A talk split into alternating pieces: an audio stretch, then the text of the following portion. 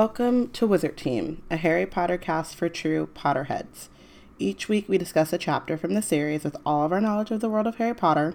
Be warned that this is a spoiler heavy podcast. I'm Robyn. And I'm Bayana. We're really excited to go through these chapters and discuss all of our thoughts and feelings about the book. Today we are discussing chapter 20 of Harry Potter and the Goblet of Fire, the first task, aka Dragons Part 2. Or More Dragons. Dragons part part duh. Duh, yeah. Dragons in space. Dragons. More like too too fast, two dragons. I don't know. like Too fast for dragons. um, the Furious and the Dragon. Okay, anyway. We have some announcements and reminders. We want this podcast to be interactive and want to know your thoughts, so please feel free to tweet along with us. Use the hashtag Wizard Team on Twitter to follow along.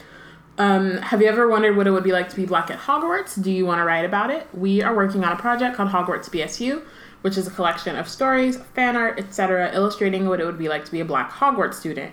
Um, you can check out the um, stories we already have, including the um, finale of Black Girls Does Magic um, by Yay. Chantel Monique. It's really awesome, so you should go read that. You can also submit, so you can check out the guidelines at blackgirlscreate.org as well.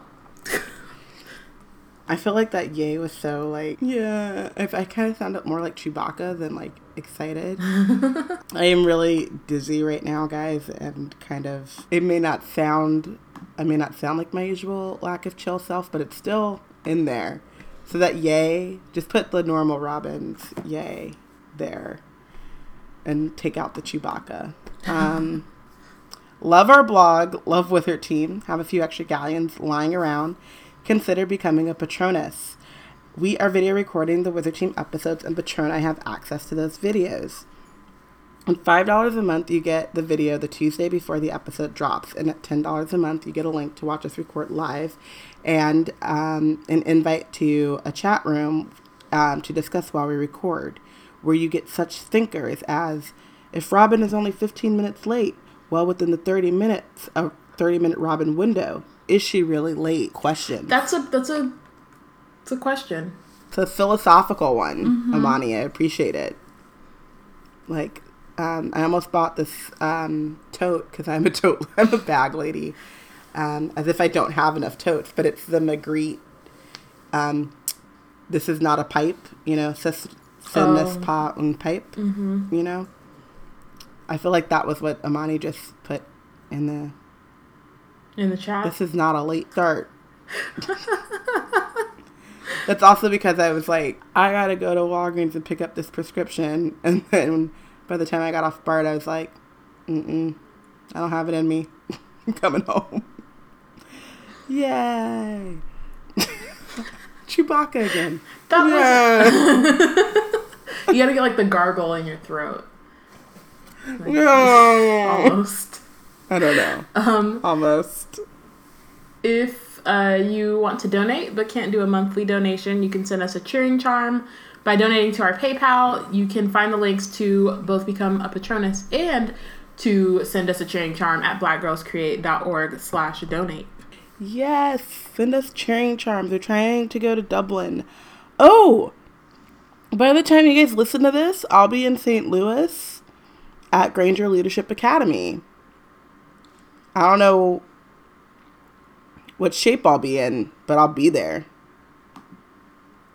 So, I just thought you know, of that. Hey, I just I just thought like, and you know, I know our financial situation, and I only just thought of it, so it's last minute. So don't go out of your way. I just realized you, you're only a couple hours from me, but that's cool. I was thinking that too. Like, I mean, actually, honestly, like I could work from Chicago. you could, Like I did that one time. like you did that one time. I was gonna say, granted, I won't be at my house for the majority of the time, um, but I wasn't at your house for the majority of the time I That's was true. there last time. that's true. That's also true. yeah, finances won't allow that. But yes, um, I will be live tweeting the goings on at GLA. Um, I think that was Portia. Yeah. So you can follow at We Black and Nerds to see the goings on. It's my first GLA, so We shall see. and GLA is Granger Leadership Academy, by the way. And when I said that at work, someone was like, wait, what? And I was like, I'm going to teach workshops on how to be a good wizard activist. Okay? How to be a leader in the community. A la Hermione Granger. And they were like, What? And I was like, You're a muggle. I shouldn't even be talking to you about this. You shouldn't even know it exists. Statute of secrecy. Just know on Thursday and Friday, I'm going to a conference of wizards. Leave me alone. Don't ask any questions. Obliviate! Yeah, yeah. That's basically that, what I did. That was the next step. I was waiting on that part. I said all of that, and then I was like, obliviate! And then they're like, wait, where are you going? And I was like, we already talked about this. you for- Not my fault, you forgot. I don't know where we were. Um, if you want to yeah. support us but don't have the funds to do so, or even if you do, you can rate and review us on iTunes, Google Play, etc. Um, the idea is the more reviews and the higher ratings we get, the more, um, the higher the chances are that we could be featured, and then more people can find us, and they can join the team, and then those people. I lost it in the middle there. Those people can donate and do those things so that we are able to go to Dublin, or they can just join the team. That's enough, right? Why do you guys need to be? I feel like just being a part of the team is enough. I'm trying to turn this on. I think it's I think it's pretty lit. Oh, she said it's pretty lit. Just as you did that, I turned on my lamp, and so it was like actually lit. Magic. That's what that Magic. was. Magic. Um, also, subscribe to our newsletter. Most weeks we share nerd news and links to what's been going on. So if you would like to be in the know, you can subscribe at blackgirlscreate.org. Yes, and shout out to um, Deborah D.L. Winfrey, who um, curated our newsletter two weekends ago. And then when I was like, oh, it's Sunday afternoon. She's like, I can do it. And I was like, there's no point. Like, when you asked me if it was too late, I was like, it, girl. I was like, it's a new week already. It's fine. You don't have to stress about it. We could just try again next week. I was, cool. I was like, so, um, yeah. It's what was it? It was like three p.m. my time. Mm-hmm. Like, should I put? Should I be working on this news right now?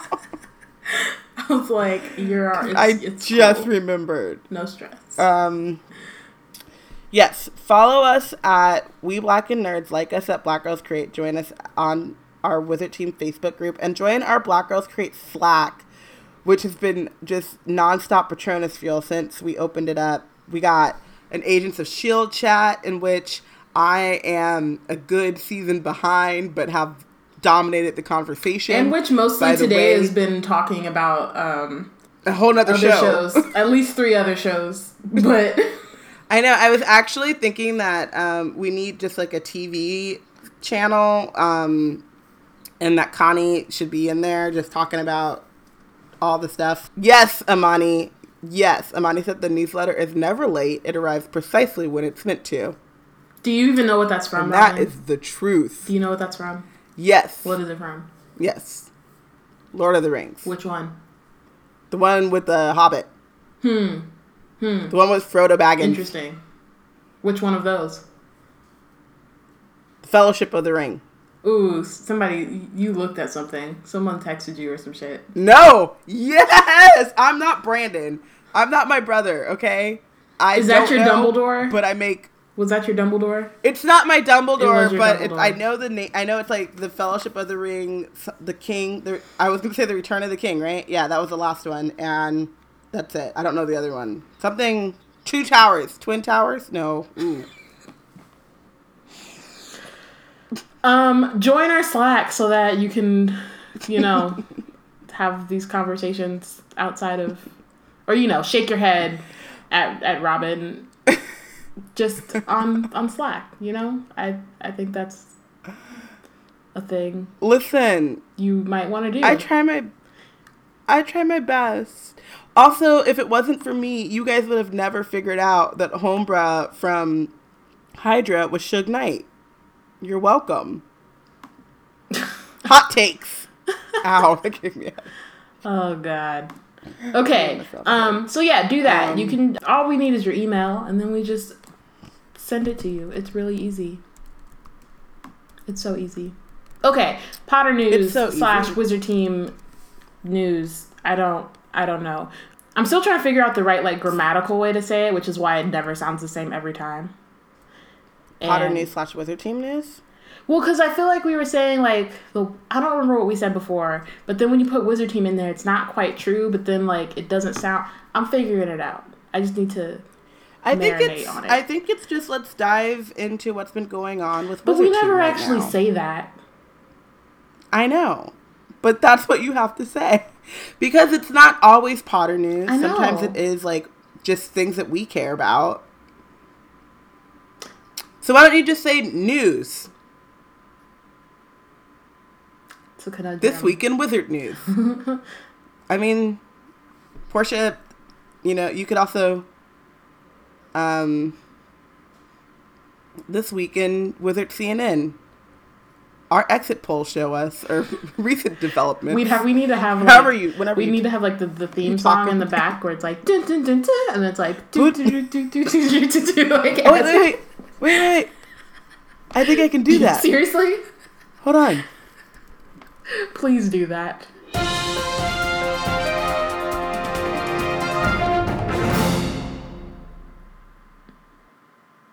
So, um, anyway. Can we? No, no. Oh. Can we do magical birthdays and then? Yes. And then I'm actually setting the timer this time because I we really need to. I we ramble. We did. Um. Okay. So first, this Friday. Olympian Blazers. What? Wizard CNN is casual. Damn it. Wait, but can maybe that maybe that's what we need. Maybe that should be our our web series. our webcast. Yeah. Wizard Team news. Just nerd news. And then you know why? You know why that would be great is because then I could have this week in robots make a comeback. Yeah. We really need that. I feel like considering all of the talk in the Shield chat this week in robots, definitely feel like y'all are getting real, you know, comfortable about them robots. Oh no, not at all. Constant vigilance. Oh God, I gotta stop screaming. It hurts. okay. Okay. Let's let's start over.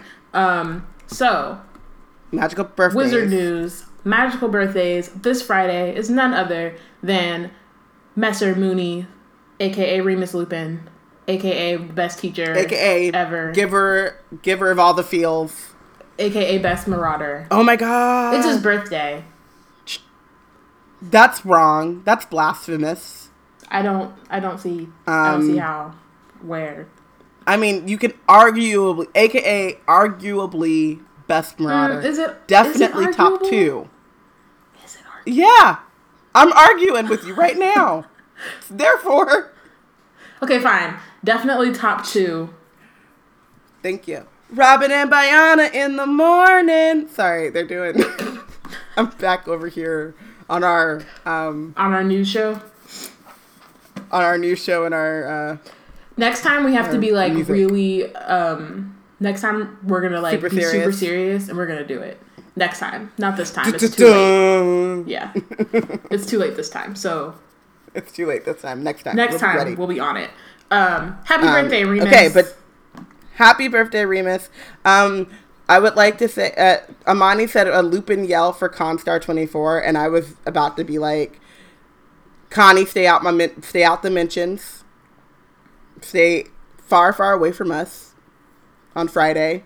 You just where whatever space you are in. That's actually true. I was I was going to disagree by yourself. But actually, you're correct. No. We don't want those feelings. Just be in that space by yourself, Connie. You tell us later on how you're feeling. Or not at all.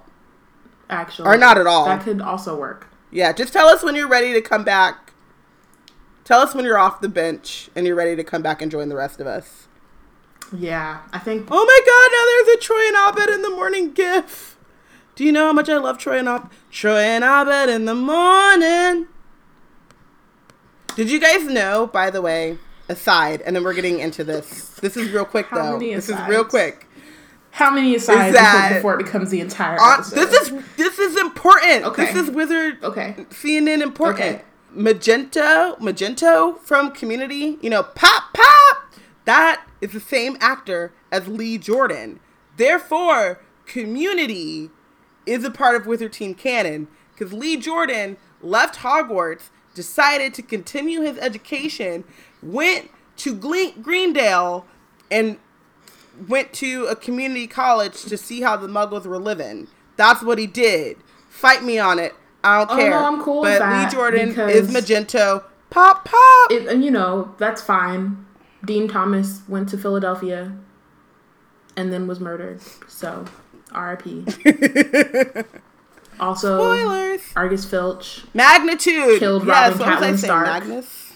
So, R.I.P. to them too. Just lots of things happened in the Wizard Team canon. At least Lee Jordan's was a happy ending. Hey guys, guess what March is? Press and start. Good. Press it is Witches History right. Month. Um, you guessed it. Each week we are having a short discussion about some of the important witches of the wizarding world. Right. Um, yes.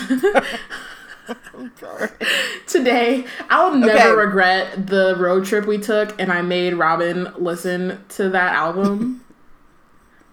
it's pretty great. You don't even regret making me curse in front of a child. No, that was pretty funny because that was all you. I didn't tell you to to sing Outburst. that you guessed it in front of in front of child. children. Yeah, I didn't. I didn't tell you to do that. That wasn't a thing that I said. I don't remember. I, I wouldn't have known. I would have known without it. Yeah, she just um, screamed um, anyway. motherfucker in front of some seven year olds. I was like, well, damn, okay. Tourette's rap. Anyway, I just found out what it was all about. Anyway, I got five bricks and a lick, motherfucker. I'm gonna actually go listen to OG Maco when I finish this now because that's hilarious. Um, so today, Witches History Month, we are talking about witches in power. Um, yeah, I mean, I don't know where you want to start. We right like kind of the main people we were thinking of. I think were Seraphina Picquery, um, Professor McGonagall, and Dolores Umbridge. Um, Can we start like in order of appearance? So McGonagall, Umbridge, Seraphina. I fucks with that. All right, let's do that. And that's in order of appearance, not. Period. Yeah. Okay. Oh, I see what you're saying. Not chronological. Got you. Yeah, that was what. Yeah. Got it. So, um, you know, thinking about witches in power, um, one thing, and I had put it on Twitter. I was very disappointed with the lack of like discussion that came out of it because I thought it was like a really interesting thing. Um, as it's something that I'm dealing with currently in my own personal life, is how McGonagall like McGonagall just seems just so competent and like gets her stuff done. She has her life together, and like how she deals with the level of incompetence and just like fuckery at Hogwarts, and like as assistant or yeah, assistant headmaster or what is it? Deputy headmistress, I think. Deputy Something headmaster, like headmistress, yeah, deputy headmistress. Like she, like I have this thing about like quality of work where like someone today was like, "Oh, you can just send me, you know, a rough draft. Like just send me your like raw thoughts. It doesn't have to be a big deal." And I was like, uh, "I don't do that." like I brainstorm and then like I'm not going to like okay, if you want some like quick thoughts or whatever, I'm not going to spend like a ton of time, right? Like it'll be my first draft of thoughts but my, the first draft that I give you it's not my first draft. Right. Like my name is on that. Like nah. And then also if I gave you the notes that I take, you would I that would be expecting you to know how my brain works and I don't even know how my brain works. And all them lines and squigglies that you got to go through to get to the point that I'm trying to make, like nah. Meanwhile, we have Dumbledore just being like, ah. Mm-hmm.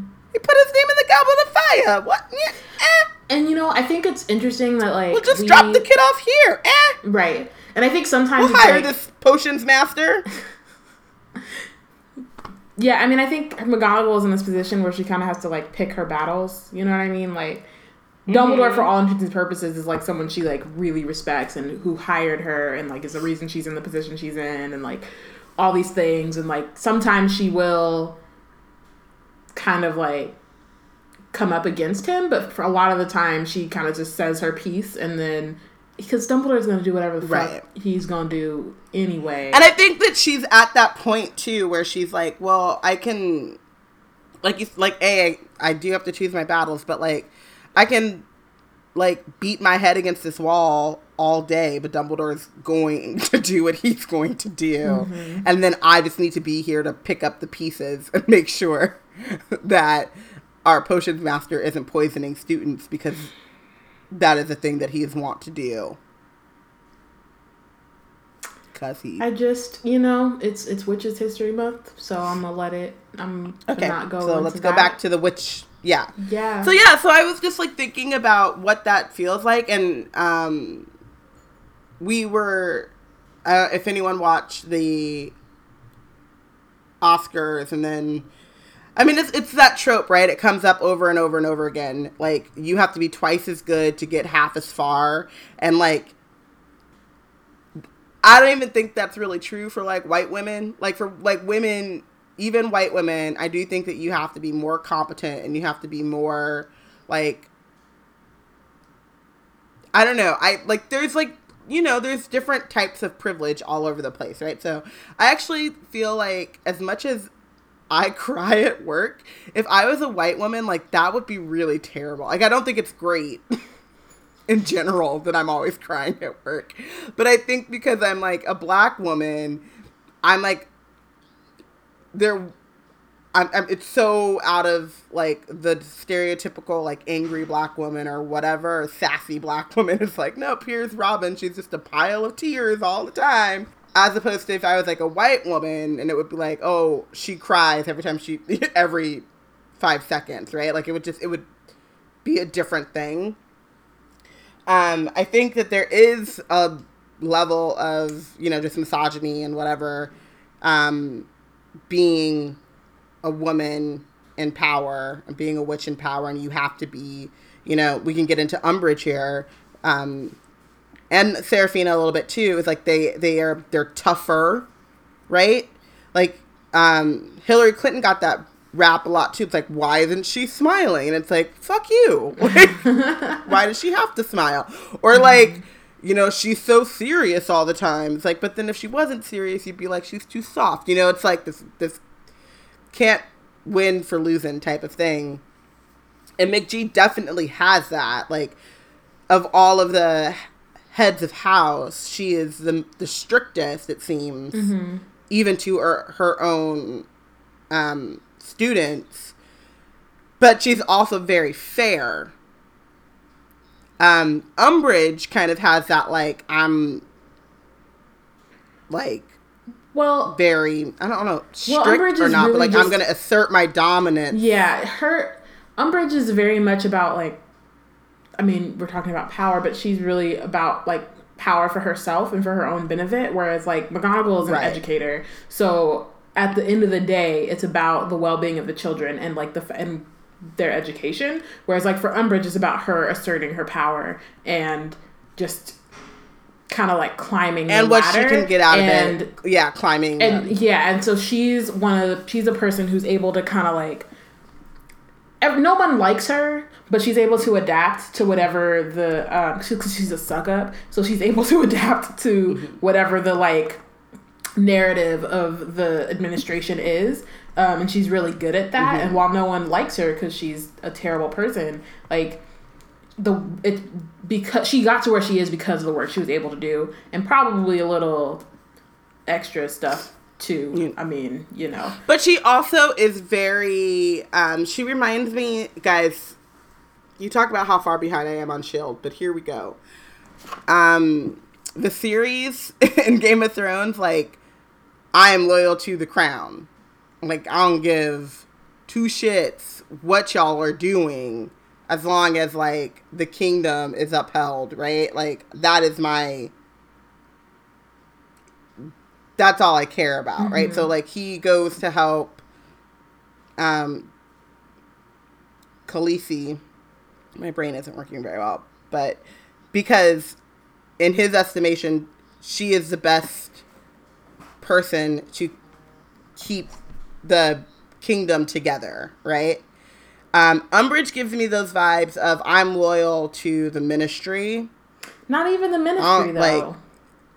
Like, huh? I said I don't even think the ministry. I think she's loyal to the ministry as far as it helps herself. I think she's loyal to herself, and like, and she's ambitious I, I mean, and she I wants to move that, up in the ministry, but that's uh, to like help herself, right? Because if she was loyal to the ministry and she saw that like the minister of magic was under the Imperius curse, rather than shrugging that off and being like, "All right, cool, guess I get to go and mm-hmm. prosecute some Muggleborns," instead she would have done something, right? Like, right. That's true. Yeah, because it's about the like. Okay, so Pycelle. Is that who I was thinking worst. of? I thought I was thinking of Varys. You mean Varys? No, Umbridge is Pycelle. Varys, yeah, I'm thinking of Varys. Varys is doing what he thinks is best for the kingdom. Or so he says, and is willing totally to go sure against. That, but yes, that's what he says. Yes, it's not Game of Thrones team. I know. That's yes. Last week it was who team, now it's Game of Thrones team. Okay, so but what he says is that's what we're we're get that's what we're going off of. Is that like what is best for the kingdom is what he's going to do and what's going to help them in the long run. Um, mm-hmm. And what you're saying is that Umbridge isn't about isn't isn't of that. It's what is best for Umbridge because what is best for the ministry is to not have a minister who is under the Imperius curse. But she's just like, well, I'll play this game. Mm-hmm. And I, yeah. So you're right. I agree with that. Um, but I do want to like bring in Seraphina. Like the thing I think that like they all have in common is this I this like strict, strict no, no kind of coldness. They're very cold, and um, not calculating. I mean, I think they are all calculating in different ways, but um, they're not like warm motherly figures. Like you even as much as Harry like respects McGonagall, like she is not a motherly figure to him. Like she is a a a person of respect and a person of um like a moral authority that he looks up to. But she's not all like warm and fuzzy except for the one time she gives him a biscuit, which was awesome. But I think that is actually on purpose. Like I think they have made the decision that they're not going to be soft or too motherly because then that kind of undermines them as people in power and capable of possessing power and doing like and making tough choices. Hmm. You know what I mean? Does that make sense? Mm-hmm.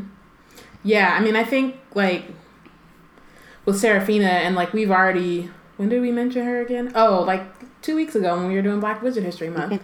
um, right. The so just kind of thinking about her position just being even more difficult, seeing as you know it's the twenties and she's black and she's from the she south. doesn't make sense. And and, and she shouldn't I, exist. you know we're trying to and nothing to move, about her or her that. life we're trying to talk about sense. in power. Okay. Um okay. but just just taking that and thinking about intersectionality and and ignoring the strange things about colorblind casting. Okay. Um all of that aside i do think that it's interesting to think about how her upbringing um, and her race kind of like forced her to become the person that she is when she's like in when she is the the not minister that's not what they're called the president. Sorry. Mm-hmm. um when she does become the president and i think i think that, it's like, so funny. Sorry go finish. Oh well so i'm saying like i yeah i don't know. I think it's i think it's just interesting to think about, especially I don't know, I haven't seen Fantastic Beasts in a while.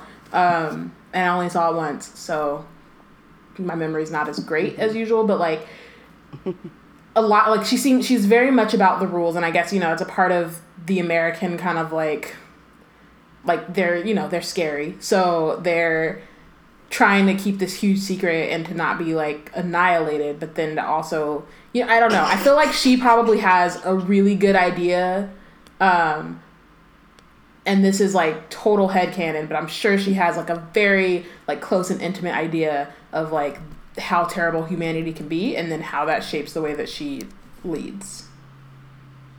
Um, Amani would like us to remember that there was mutual respect and a sense of kinship between all wizards, no matter right. what their race. Yes, that is that's so, correct. Thank you, Amani, for that. But as you were as you were doing that, and as you were like, okay, we can't get into all of the ways in which she's problematic because she doesn't make sense, and then you try to describe like what her her philosophy is of power.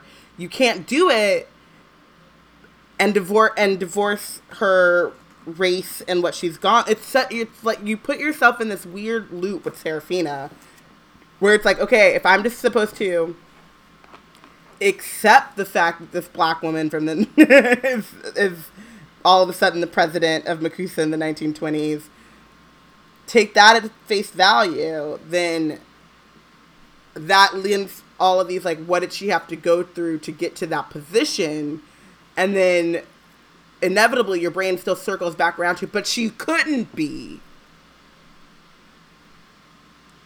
She just couldn't have. But I do take your point. You know what I mean? Like as you were saying all that, I'm like, yes, that makes sense. Yes, yes. But then something in my brain goes, but then also she wouldn't be. like she just she couldn't who like she is on some Dumbledore level ish, beyond Dumbledore. If she is able to gain that type of power in those circumstances and hold on to it for eight years. It's just the le- the the suspension of disbelief is too high there.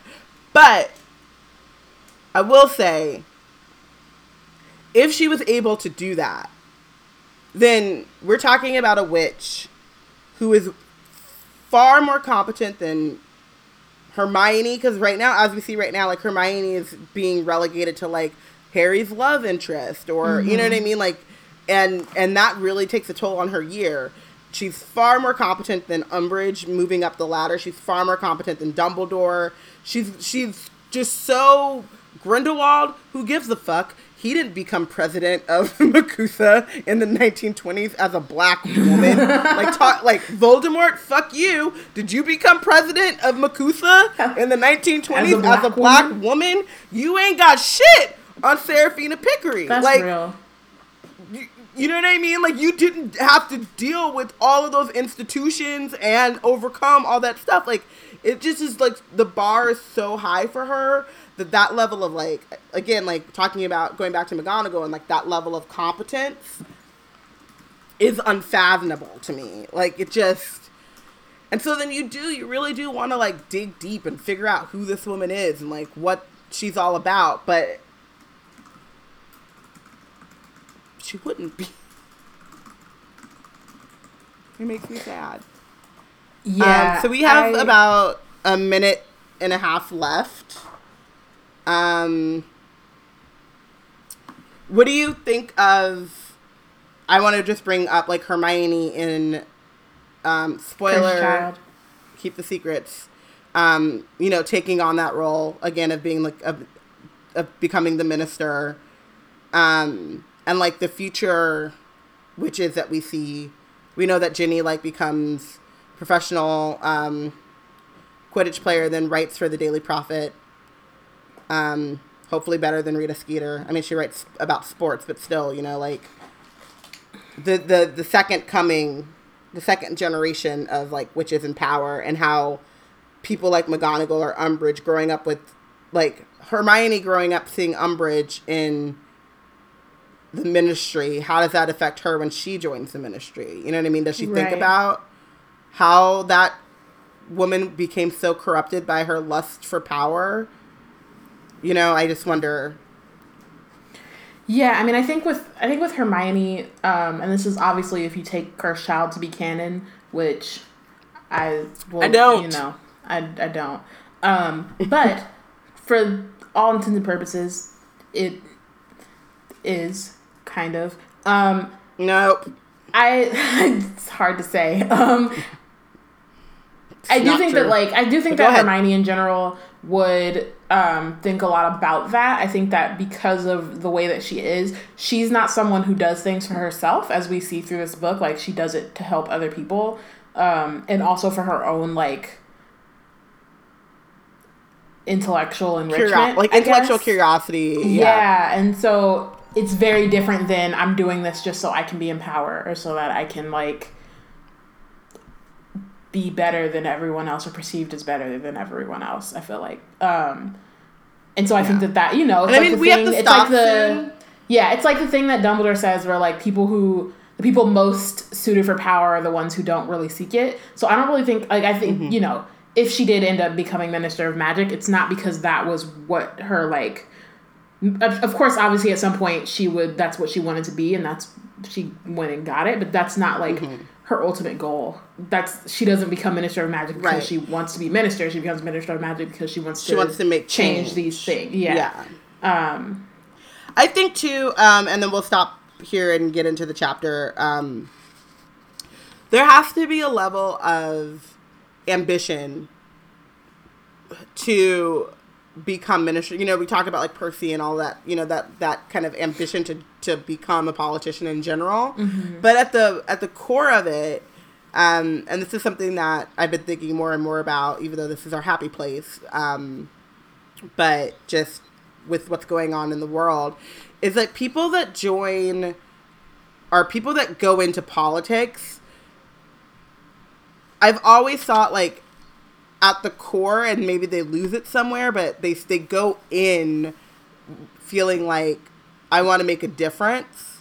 And now whether or not like we I agree with like the difference they want to make or how they want to go about making that difference. Like I feel like the the they go in with a sense of like I want to serve mm-hmm. the greater good. Which by the way, like did that not freak y'all out? She'll chat that they think the greater good like 18 times as Potterheads in the. It's no? been a while okay. since I've seen that season, but I'm sure at the time, yes. It was just like, if y'all say this one more again, I'm not okay with this. The greater good is not it's not that good. It's not that y'all not read Harry Potter. um so anyway, but yeah, I think that there's I, I just have this like kind of block in my head um, and call it idealism or whatever, but that you even Umbridge, like out of coming out of Hogwarts, joining the Ministry, and she got corrupted somewhere. Same with like Percy, like you join, and yeah, there's this idea of um, wanting or being ambitious and wanting power and wanting to have like stature, mm-hmm. but like you could do that in a myriad of different ways and to do that through like government is because you believe that you're going to make a positive difference in the lives of people um, and then not losing that along the way is actually the the the real struggle right okay awesome witches in power let's move on next week what are we talking about we are talking about witches in pop culture that sounds like fun. Yes. That's gonna be pretty I'm excited lit, for that. Yeah. yeah. Um. Um. Cool. So let us move on to Harry Potter and the Goblet of Fire. The first task. I am not um, a Gryffindor. no.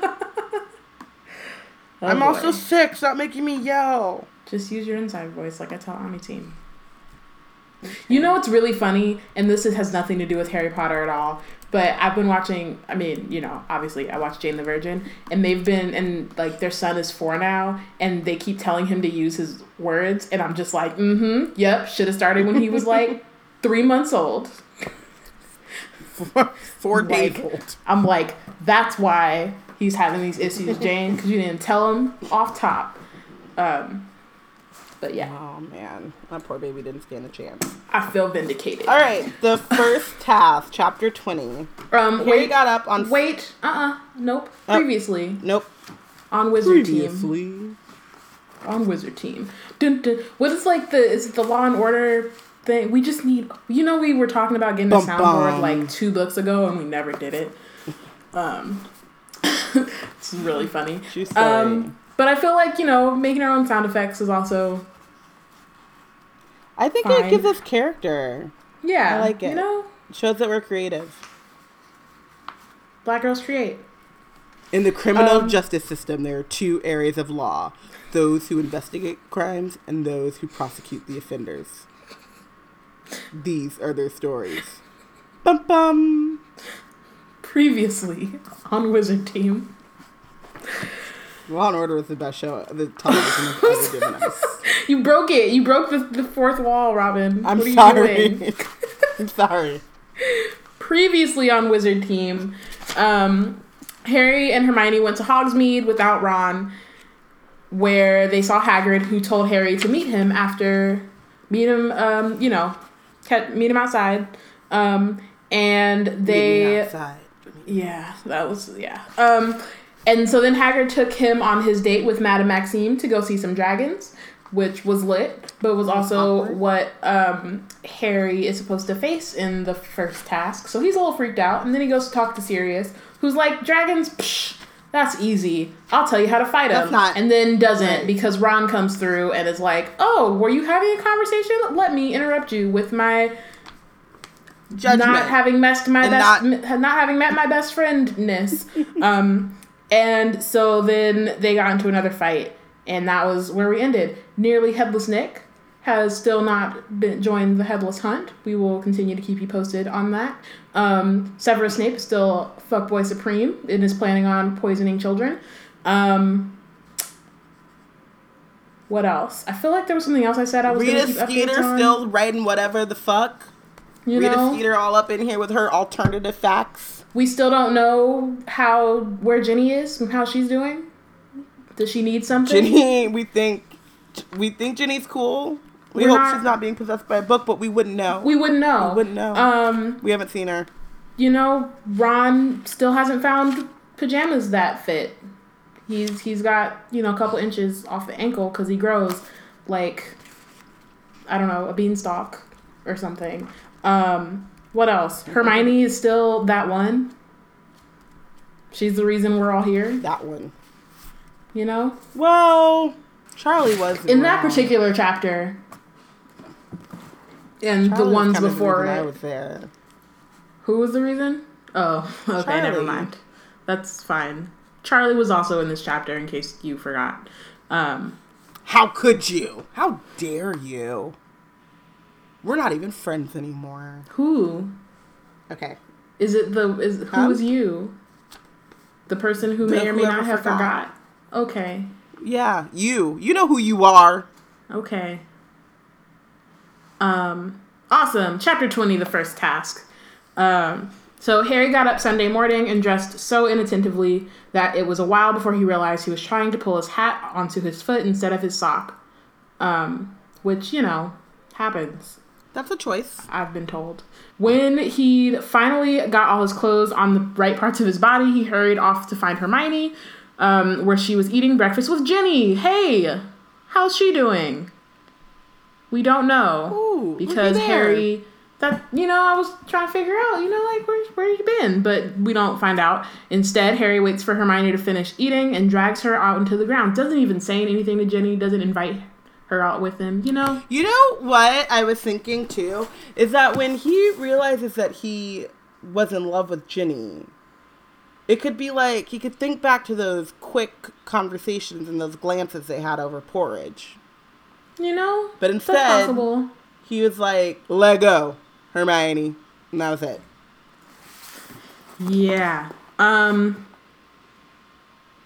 so there he told her all about the dragons and about everything Sirius had said while they took another long walk. Um, alarmed as she was by um, by Sirius's warnings about Karkaroff, Hermione still thought the dragons were the more pressing problem, which you know would make sense given Sirius never imparted his wisdom on Harry. Yeah. Yeah. So I mean, it would have been great and all if you were a- if you were able to finish that conversation with Sirius. Then dragons wouldn't be the more pressing issue. But since Ron came in and ruined that, you still don't know how to defeat dragons. So we can mm-hmm. worry about Karkaroff after the first task. But yeah, she's like, let's keep you alive until Tuesday, and then we can figure out how to keep you alive for longer than that. Mm-hmm. But Tuesday is the right. first step and then we'll step one. Tuesday. And then we'll worry about Karkaroff. You know, but priorities. Mm-hmm. I mean, if there is nothing that Hermione, like, if she brings nothing else to the series, and she brings a lot to the series, but the one thing that she really does bring is priorities. Mm-hmm. Like, you got to make a study schedule. It's important. You got to figure out how to defeat dragons before you can worry about the possible Death Eater trying to kill you. Mm-hmm because if he succeeds on the dragon part, then what? Then if you die with the dragons, you can't die again. You know what I'm saying? Like, can you? Because you? you Harry Potter. Bum bum bum. Uh, what was the thing that we used to say when we said Horcrux? Wasn't there like a maybe it was just aha? I don't know. I don't know, but we should do Horcrux like um I you know like lawyered. I lawyered your mom the other day and she laughed at me so hard because it wasn't actually lawyering. Oh, okay. But I was like, I, did, I, I basically hotepped Erdied her and then was like, lawyered! And she was like, really? Boom, Horcruxed. yes, Amani. Yes. yes. Boom, Boom, Horcruxed. That's what we're saying from now on. If we said it before, we're bringing it back. Okay, so let's move on. They walked three times around the lake. You know what I'm saying? Getting them fit points in. Weight Watchers on deck. Um, trying all. They can eat bread now. They can eat and lots chips. and lots of bread and chips. Harry didn't eat breakfast, so now he can just go eat lots of. Do you know what I've eaten today? I, like I ate a banana and beef jerky because I'm going off of like Google and Wiki. Have you seen those like Wiki Hows or whatever? That's what I'm using to help me feel better. Oh, mm-hmm. the six steps from Wiki How, and it was like, go get a fruit smoothie, but I didn't have time or I felt like crap. I can't make a fruit smoothie, so I ate a banana, and then it was like Jamba Juice, fam. I still feel like crap. Mm. So WikiHow, not the best way to go about it, but yeah, get your fit points in. Sorry. um, it's it's important. I haven't gotten my fit points in at all. Um, anyway, they're trying to think of a simple spell that would subdue a dragon. Nothing occurred to them, so they went to the library instead. When in doubt. When in doubt, go to the library. Talon clipping by charms, treating scale rot. This is no good. This is for nutters like Hagrid who wants to keep them healthy. or, you know, help them out. Let them live on their Why own. You gotta be they wouldn't nutter? need this shit if we didn't have no human ass diseases. Right? They would be chilling on their own. You brought it. You brought the, the scale rot to them.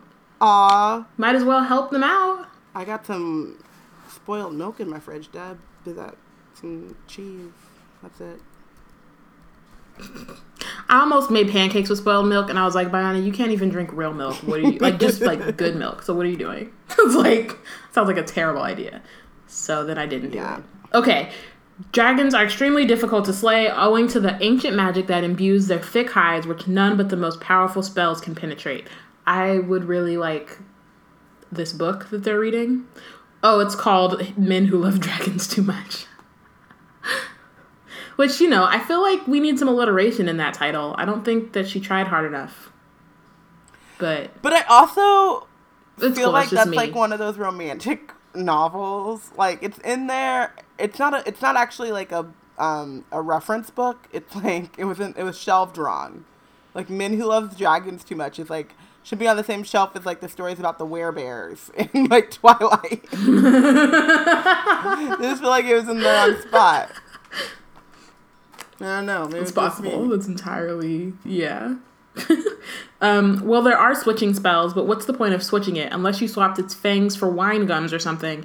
That would make it less dangerous. The trouble is, like the book says, it's not gonna not much is gonna get through a dragon's hide. I'd say transfigure it, but something that big you really haven't got a hope. I doubt even Professor McGonagall, unless you're supposed to put the spell on yourself, maybe to give yourself extra powers, but they're not simple spells. I mean, we haven't done any of those in class. I only know them because I've been doing OWL practice papers. that is like the most Hermione paragraph that we've gotten in a while, and I am here for it. Sorry, she's always she's already doing practice yeah, papers, y'all. She's, she's competent as fuck. Um, Amani would pay for men who love dragon men who love dragons too much. So would I. He would pay for this book much dollars many times. I mean, I know that we got to get it out too, to the people, but but Amani as a man paying for men who love dragons too much just adds an extra layer of chill. Also, if you're not in the Wizard Team Facebook group, do y'all know about this shit? SAT twos? What is this? The subject tests? The subject what is? That? Yeah. When did those happen? It's the worst. It means you have to take it literally is like eight extra. It's like four extra hours of SAT. Since when? So like literally and you can't take them in the same day. Well, well actually I, I think not. they stopped. So they they did it up until I was really pissed actually because I, I was like stressed about having to do it and I took the SAT twice and the SAT twos twice just like in case I got a better score. And then in 2012 they were like, oh, we're not gonna require that anymore. I'm like, motherfucker, in 2011 you did. the fuck? You know how much time I spent in that damn school just sitting there with standard? No. Ooh, so, in 2011, but it really sucks because it's a subject test. From college, so I was just way. Someone in in the group Good was for like, you. Someone in the but no, but like, like literally the SAT like twos are subject tests. Yeah. That, no, was, so we were it's like, subject we like. So what you have to do is you take like. no, so you take the regular SAT and then you also had to take had I don't know yeah I don't think you have to do it anymore. So then you also had to take um, two subject tests. So you would take one test in like English, like I did English and math, maybe maybe science. I can't remember, but it's like just on that one subject. Except you have, you have to take two of them, even if neither, none of them are things that you want to learn or have anything to do with. It's like the dumbest thing. Wait, something was required ever. by the Ivies, which is why Portia didn't apply. Oh, 2010. She over there with you with them SAT twos. I don't know, but like we were talking about like what the OWL and NEWT equivalents were in um, in American in the American system. Because Uber Logical Bayana had to jump in and go.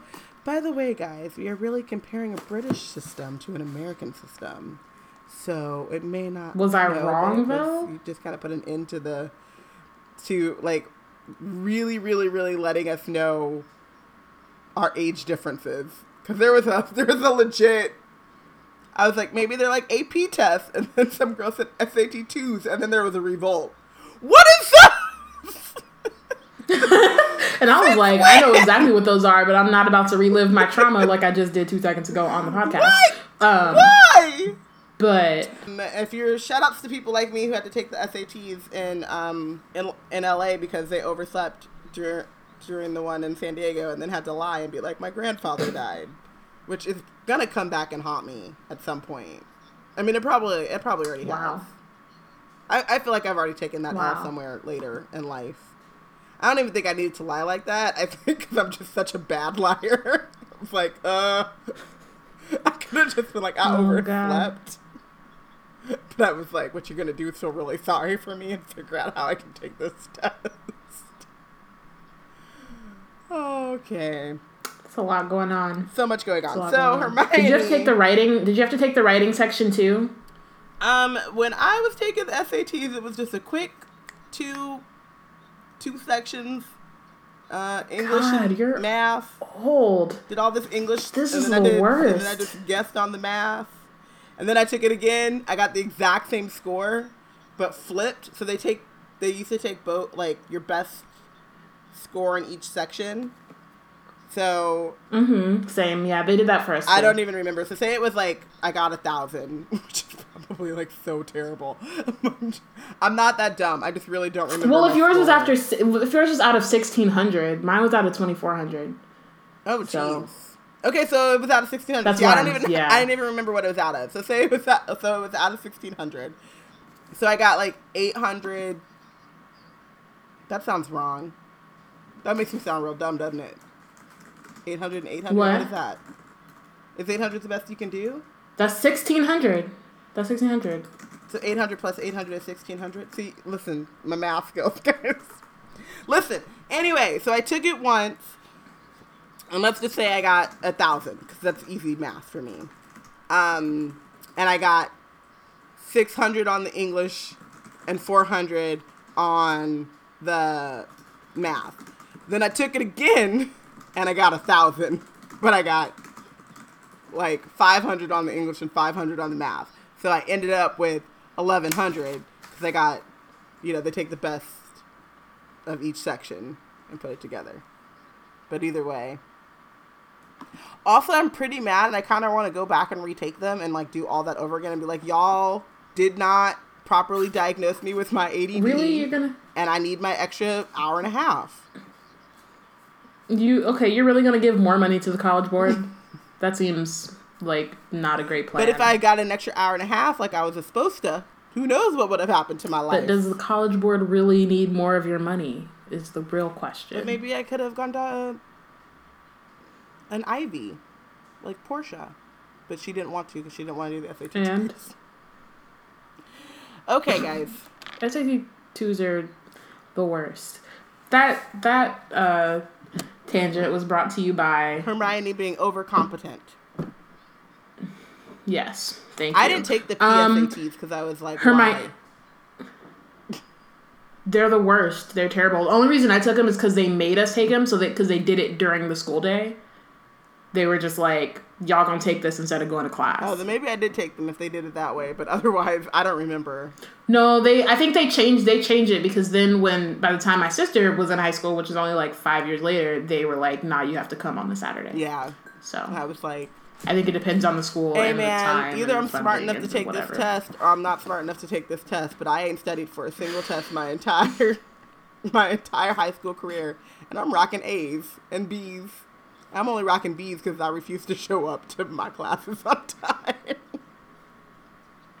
all of you my, sound like my brother. All of my B's came from like, well, you missed you missed five classes this week, and I'm like, well, that's because y'all have a dumb rule. So last last bit of this tangent. But my high school, if you were late to class, they made you go sit in another room, and you weren't able to. You weren't allowed to do your homework, but you weren't allowed to go to class. Wait, what? So I was like, well, then I'm gonna go home and continue my nap. The fuck is this? I'm I'm confused. What kind that. of sense that does that make? Sense. I don't understand. You had to go sit in a room. That's counterintuitive. Right. So I'm not. What's the point if you're gonna be late? And then like, what's the point of going to class then? like class then? at that point, you might as well just skip. Like the fuck. Yep. And they tried to call my mom. They like, at, at, and they were like, Robyn has skipped class, and I right. was like, well, Robyn did not skip class. Robyn was ten minutes late to class, and you refused to teach her, so she took her happy ass back so home to bed. She left. Yeah. Said I'll try again. Second period. Mm-hmm. I mean, another tangent. Um, once I we were in such bad traffic that like because at my high school it was like if you were 20 minutes late then you would be marked absent mm-hmm. anyway. And it's really just because it's like it's about halfway yeah. through the class, so it makes, that sense. makes sense. So if I was you were a minute late to, to, my class, was, they would send you to this overflow room. No, that no, fuck that. Yeah. Um, but anyway, because you know I am an addict, you have um, and so my like we were gonna be twenty minutes late, and I was like, "Mom, you know there's a Starbucks two blocks right up the street from school, so we could just go there for the 20 minutes until my second period. And she was like, all right, because she's also an addict. And that was how my high school went. And I would go twice a day because. But that makes sense. I had a problem. I just was like, but I'm here now. Teach me. Oh, no? I have to go to this room? Okay, well, then maybe I'll do some homework. Oh, no, I can't do my homework. well, I can read Harry Potter anywhere. So I'm gonna go to my That's, car and, and finish bringing it back. Hashtag Wizard Bring King. It back to Wizard King. see, see, y'all did okay. all that not teaching me, and I ended up here anyway, talking about Harry Potter. Couldn't stop me if you tried. I don't know. Um, Hermione Harry said, "Will you shut up for a bit, please? I'm trying to concentrate." Um, but all that happened when Hermione fell silent was that Harry's brain filled with a sort of blank buzzing, which didn't seem to allow room for concentration. Um, he stared hopelessly down at the index of basic hexes for the busy and vexed. That sounds like a thing that I would also like yeah. to read. Um, instant scalping, but the dra- but dragons had no hair. Pepper breath, but that would probably increase a dragon's firepower. Horn tongue, just what he needed to give it an extra weapon Oh no, he's back again. Why can't he read on his stupid ship? Hermione said irritably as Viktor Krum slouched in, cast a surly look over at the pair of them. Bow chicka bow wow. And so it says that. It's page 339. Um, and settled himself in a distant corner with a pile of books. Come on, Harry, we'll go back to the common room. His fan club will be here in a minute. Um, twittering away. And sure enough, as they left the library, a gang of girls tiptoed past them, one of them wearing a Bulgaria scarf tied around her waist. Twittering away before Twitter was a thing. Twitter didn't exist when she wrote this. So. yeah, I kind of think that like this this explanation of Harry trying to concentrate uh, and not knowing like that whole thing about like not knowing what you're looking for, but looking for something. Um. Mm-hmm. It's so interesting because it seems like a a direct route to just frustration and then like fuck it, I can't at all. No, you know what I mean? Like you need at least I maybe this is the ADD part of me, but like you you need um like like goalpost. You know what I mean? Like I am looking for something that mm-hmm. will help mm-hmm. me get past the dragon. But get past the dragon for for what? And where? And how. And I also think that like seeing the dragon, right? Like I think that he's thinking I have to get past the dragon with I have to defeat the dragon, which are two different yeah. things. You don't have to slay a dragon, you just have to get past it. it. Yeah. That's that's it. And I think that um, thinking about it which, that way, you know, it's still a it's still a large feat, but it's a little bit less like yeah, it's more it's more um, it's easier to wrap your brain around for sure than slaying a dragon. But then I also think too, like if he had he had thought about it with those words, and maybe it's because I've read the book, sure. Um, mm-hmm. what's it called? Like hind- hindsight is twenty twenty. It sounds like when you say, "Oh, you have to get past the dragon," that sounds to me immediately like fly, Quidditch, broom, Accio broom. Ta-da! Solved but it. you know, he's not a Ravenclaw, not. and and but he is you know, one of the we'll, we'll he is one how... of the top students in his class. Yes, that's true. So. Forgot about that. Also, witches and wizards respect each other regardless of race. so they had a mutual kinship. There's that. Mm-hmm. And respect. And respect. It's important. R E S P C T. I know um, what it means. Harry barely slept that night when he. oh boy! So he barely slept that night when he awoke on Monday morning. He seriously considered for the first time ever just running away from Hogwarts. But as he looked around the Great Hall at breakfast time and thought about leaving the castle, what leaving the castle would mean, he knew he couldn't do it. It was the only place he had ever been happy. Well, he supposed he must have been happy with his parents too, but he couldn't remember that. Somehow, like really listen to this to this sentence, please. Um, somehow, the knowledge that he would rather be here and facing a dragon than back on Privet Drive with Dudley was good to know. It made him feel slightly calmer. The knowledge that he would rather be here and facing a dragon than back on Privet Drive. He would rather be here facing a dragon than on Privet Drive. I just I just did I had the thinking face. I don't know. I don't I don't I what does that mean? What does that mean? I don't I'm like that means two things. One, it means Harry ain't no Ravenclaw. Because you better face him, goddamn Dursley, for a dragon. and two, it means Dursley ain't shit. Both of those things can be true at the same time. Vernon is Vernon is losing this book for a reason. My goodness. Like, like, what? And what? then it made him feel slightly calmer. Like he feels more at home and more like more. He was confident. like, "Well, at least I don't got to go back to Privet Drive." Right, like more confident and more at home Which, facing a dragon than he does facing Dudley. But and he's like, "Well, I've done that before, so I can get through this dragon." Yeah. With I just.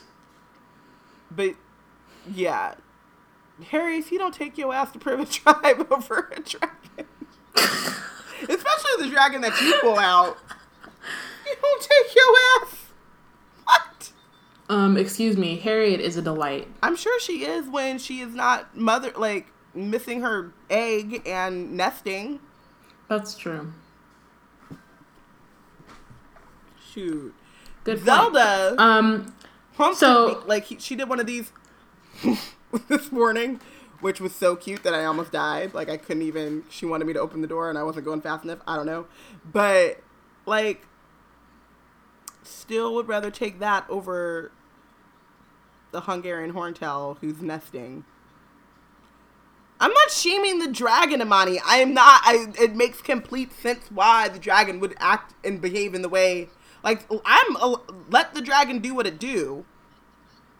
We already talked about this last episode. Like, what'd you expect? The nesting mother and you took her egg away. Of course she gonna feel a way about it. I'm shaming Harry and his no Ravenclaw having ass talking about I'd rather go up against a dragon who is nesting and they don't and they took her egg away than them Dursleys. They fat, you skinny, you can outrun them. You don't even need magic. Nah, man. I mean, I think like all seriousness, like that. I mean, that also says a lot about the abuse that they like. No, yes, yeah, inflicted upon it's him. Two, it, it's and, two things at the same so time. Them. It's two things at the same time. It's one, the Dursleys ain't shit. Because the fact that that even enters his head is like right. just condom like he's because like, he goes, damn man, I really should run away. I really am not prepared to to fight this dragon. But then that means I gotta go back to the Dursleys, and I ain't doing that. The thing is, is I'm like, you could, he could be like, I'm gonna go on the run with Sirius, but maybe that's a little, maybe that's a little he like his head. He couldn't, he couldn't make much. that leap. But um, so he finished his bacon with difficulty. His throat wasn't working too well, and as he and Hermione got up, he saw Cedric Diggory leaving the Hufflepuff table. Cedric still didn't know about the dragons. The only champion who didn't is Harry was right in thinking that Maxime and Karkaroff would have told Fleur and Krum. Hermione, I'll see you in the greenhouses. Harry said, coming to his decision as he watched Cedric leave the hall. Go on, I'll catch up. Harry, you'll be late. The bell's about to ring. I'll catch up. I'll catch you up, okay? What? That's some British isms. It's like being online. I'll catch you up. Yeah. I'll catch up with you. I'll catch you up with saying you missed something. Anyway, by the time Harry reached the bottom of the marble staircase, Cedric was at the top. He was with a load of six-year friends. Harry didn't want to talk to Cedric in front of them. They were among those who had been quoting Rita Skeeter's articles at him every time he went near. He followed Cedric at a distance and saw that he was heading towards the Charms corridor. This gave Harry an idea. Pausing at a distance from them, he pulled out his wand and took careful aim Diffindo. Cedric's bag split, parchment quills and books spilled out everywhere. Um, don't bother, said Cedric in an exasperated voice as his friends bent down to help him. Tell Flitwick I'm coming. Go on. This was exactly what Harry had been hoping for. He slipped his wand back into his robes, waited until Cedric's friends had disappeared into the classroom.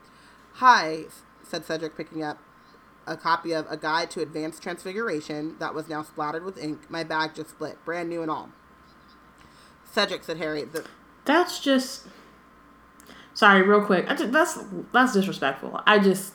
You can fix it. His brand new bag, his ink, his books. He can fix it. I know, but like, he can fix it. But like, I feel like there was another way than cursing this bro's bag. I'm just saying. It's just which he more than makes up for because his all that brand new stationery. Robyn, think of all the stationery. The first task is dragon. Think of the stationery. Which think of the stationery. When you give me a heads up that I'm going against dragons, I'll forgive you. You sure? Also, if I have magic and I can pull the ink out of my stationery, that's fine. Also, my stationery is not going to be in the same bag as my ink. My ink, I'm going to be carrying around in my pocket in a Ziploc baggie because the whole loose ink thing just does not make sense to me at all. Do you remember how I felt when it when we went through that rainy day and my journal just was all and all the ink just smeared. Mm-hmm. That makes me sad all over again. I mean, let me show you my. Let me show it to you. Y'all don't even know. Hold on, it's right here. Why is she pulling it out? I'm so irritated. For why? It won't take me that long. Where'd it go? Right here. Look at this. Look at this. It got a Drake pen. Like, look, Drake's face. Drake's. That's this is this is brilliant. Look at this. Look at this. What am I supposed to do with this? look at this. All because all of a sudden, Northern California was like, oh, we're over this drought thing. It can rain now. Nah, bitch. Nah, bitch. Motherfucker. Motherfucker. Mad all over again. but had that happened at the same time that someone said, hey, and by the way, the first task is dragons, I'd get over it for a little bit. God damn it. My Drake pen, like, I don't even know a good place to put the Drake face anymore because it was so perfect on there. Maybe I'll put it on my new thing. But that has elephants on it. I got a whole new like cover. And then it takes and then I have three little notebooks that I can put in there and then it has pockets. I can hold my stickers and stuff. You know, you know Okay. And then I just bought Cedric's and Harry. I'm happy like, for you. Watercolor I'm, I am. And stamps. I got stamps. Did I tell you about this? You didn't. I got stamps, y'all. They nice. They say shit like to do later. Don't forget, I got that stamp. My stationary game is tight, son. I gotta stop screaming because it really hurts my whole. My head hurts so bad. Aww. Okay. Cedric said Harry, the first task is dragons. I love how he doesn't even say hi either, also. Like, splits his bag, Brett says hi, what's up? He's like, it's dragons. Couldn't even couldn't even wait. Um What said Cedric? Looking up. Dragon, said Harry. They've got four, one for each of us, and we've got to get past them. Cedric stared at him. Harry saw some panic he'd been feeling since Saturday night flicker in Cedric's gray eyes. Are you sure? Cedric said. Dead sure. I've seen them. But how did you find out? We're not supposed to know. Never mind, he said. He knew Hagrid would be in trouble if he told the truth. But I'm not the only one who knows. Fleur and Krum will know by now. Maxime and Karkaroff both saw the dragons too. Um, Cedric straightened up. He stared at Harry, and there was a puzzled, almost suspicious look in his eyes. Why are you telling me? Harry looked at him in disbelief. He was sure Cedric wouldn't have asked um, that if he had seen the dragons himself. Harry wouldn't have let his worst enemy face those monsters unprepared. Well, perhaps Malfoy or Snape. I second that, especially Snape.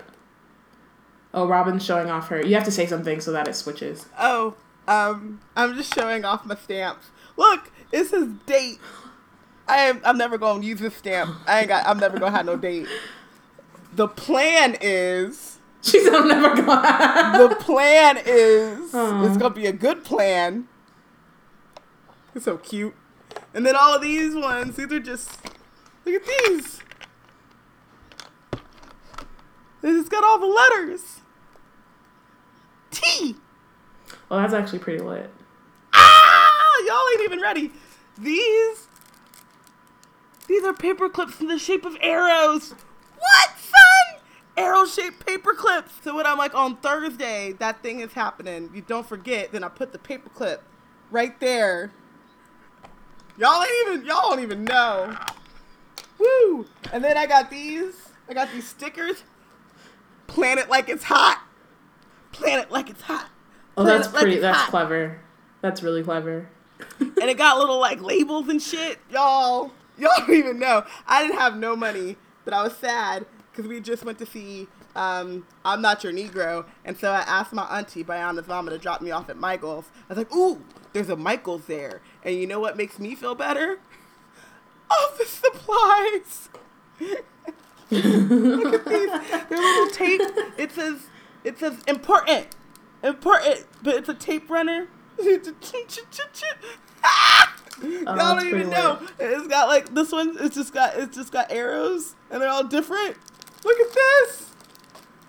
And then I got rubber bands because you know you gotta I gotta have my rubber band. So you know that one is not it. But oh, but then then. Oh. what is that? So y'all like, but where are you gonna put all this stuff, Robyn? You got so much, so so many more office supplies and things for your planner. the box, it was fifty percent off, and it, the box, it's just empty. It holds all my stuff, and I'm gonna I put my crayons in there and my color. it's just my stationery box, you know, because you gotta. yeah, and then and then I got and then I got a little trash can too. oh, that's cute. Woo! And it was all like 50% off because Michael's was having a sale. That's even better. That was a twist. That was a plot twist. I didn't even. I was like, damn, she spent hella money on this like, stuff. But it was a sale too. I can't. You came I can't up. spend eight dollars on an empty box, but I can't spend four. Yes, I you will. Spend, you can. Yep. What? Mm-hmm. Indeed. Indeed. Y'all don't even know. If you if you if you want to find true happiness, start yourself a bullet journal. And then get all the stuff, washi tape at Daiso for $1.50. Get it all. Just go ham. Treat yourself. I'm so happy. Okay, I forgot what we were talking about.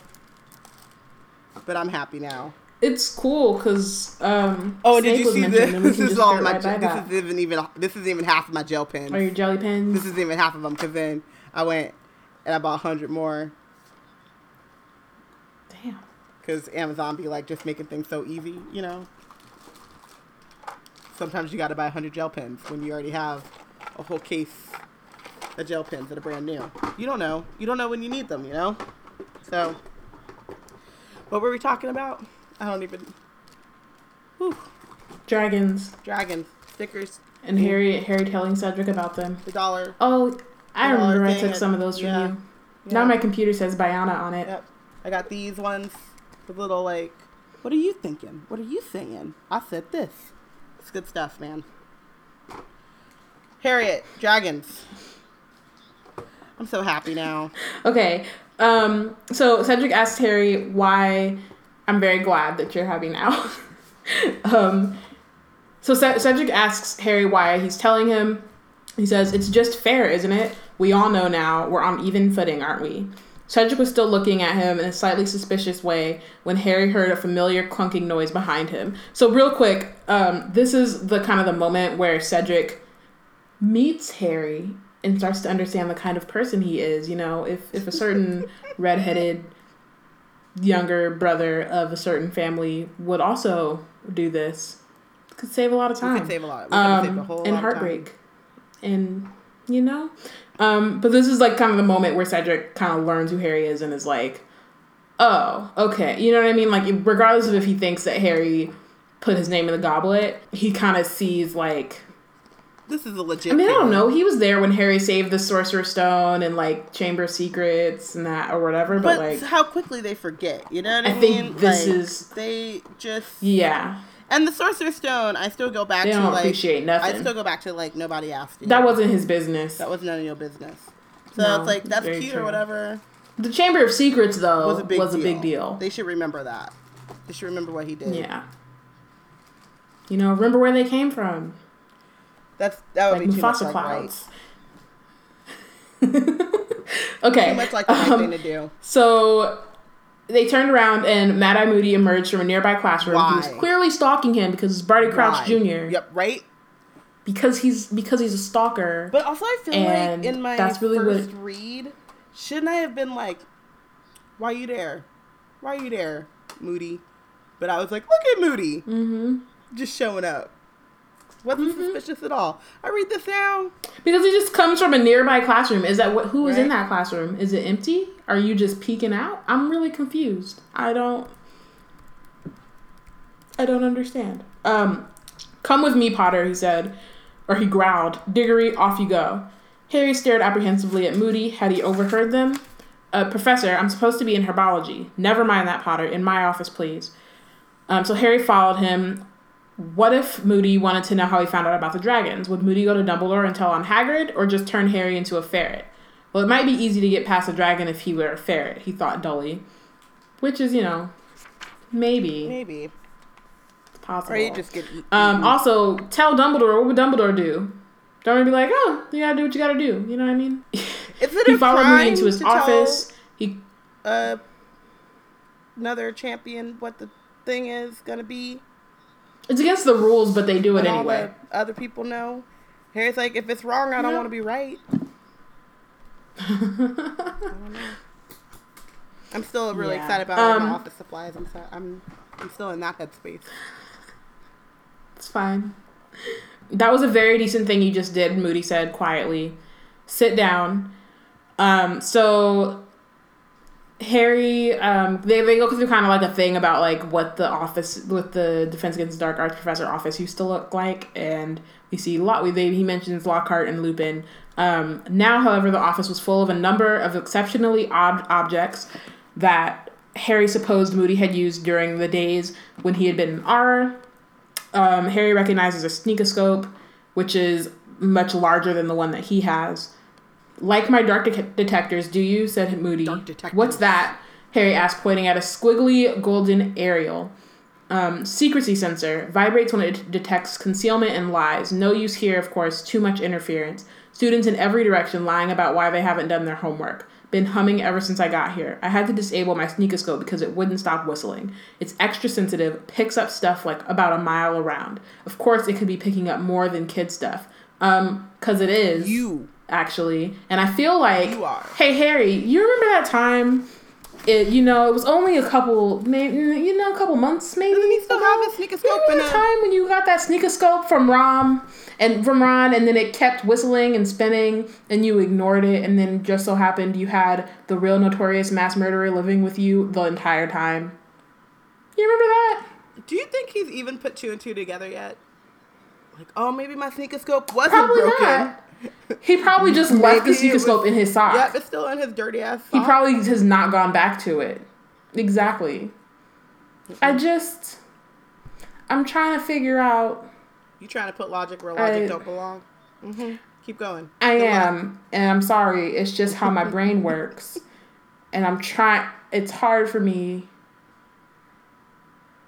It's difficult. I can see that. I'm gonna try to push through it.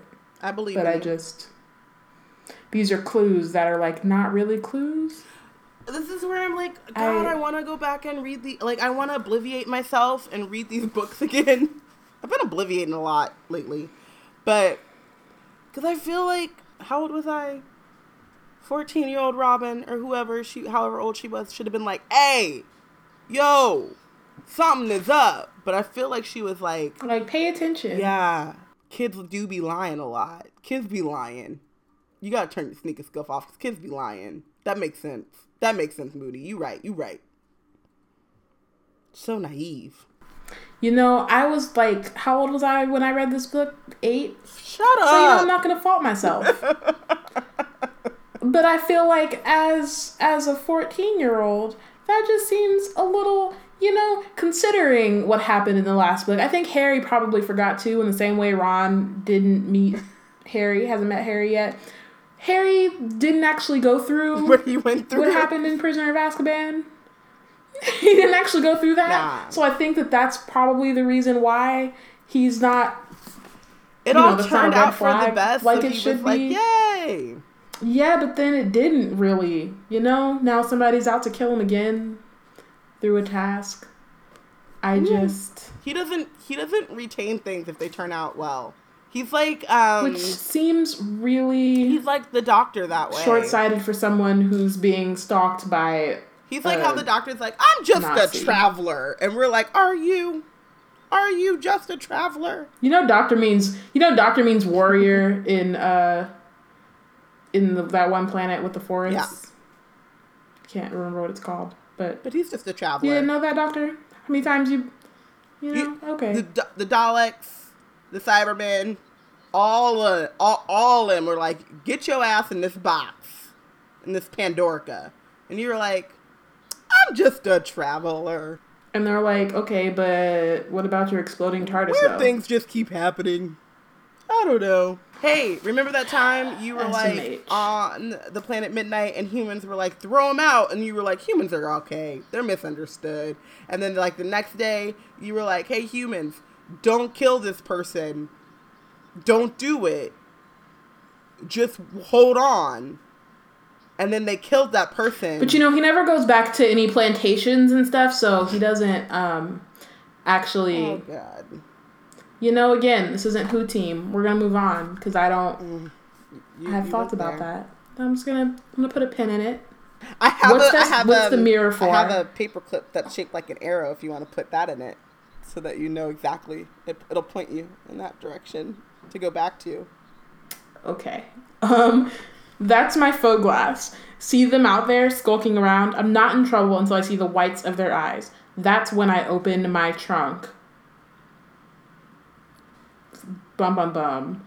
So he points to the large trunk under the window. It had seven keyholes in a row. Harry wondered what was in there, um, or who was in there, perhaps. Bum, bum, bum. Um, until Moody's next question brought him sharply back to Earth. So, found out about the dragons, have you? Harry hesitated. He'd been he'd been afraid of this, but he hadn't told Cedric, and he certainly wasn't going to tell Moody that Hagrid had broken the rules. Except what Harry doesn't know is that Moody is a person who told Hagrid to break the rules. But you know, yeah, semantics. Um, it's all right, said Moody. Cheering or cheating's a traditional part of the Triwizard Tournament and always has been. I didn't cheat, said Harry. It was sort of an accident that I found out. Moody grinned. Yeah, and he's also like, I'm the one who's orchestrating yeah. this whole ass thing, mm-hmm. so mm-hmm. it's lit. It's supposed. This is what's supposed to happen.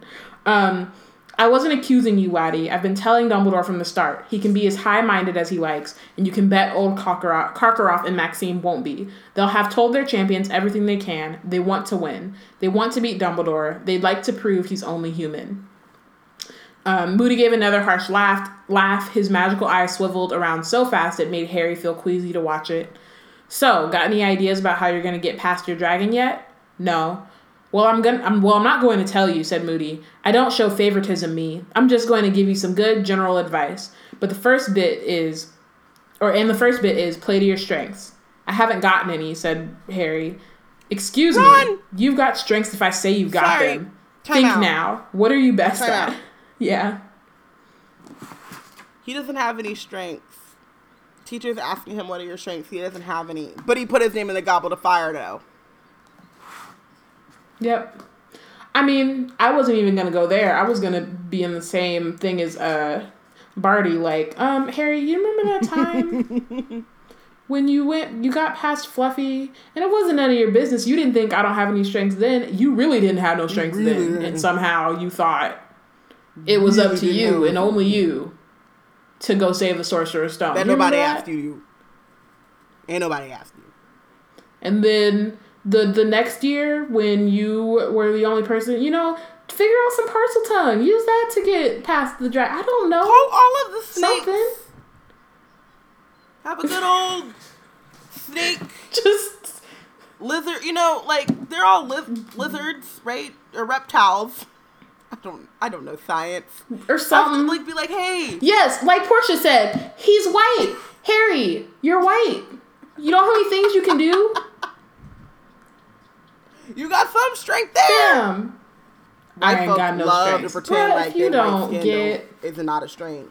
Don't let don't say that. I'm just saying. Because now all of a sudden Harry's gonna get off of Twitter two weeks before his show drops on Netflix because you told him because that he had privilege, and because witches and wizards and wizards, man. Because you mutual respect and kinship, mutual respect and kinship between witches and wizards. Oh, just I don't like the way that Barty so Harry Crouch tried to like, like literally writing it out.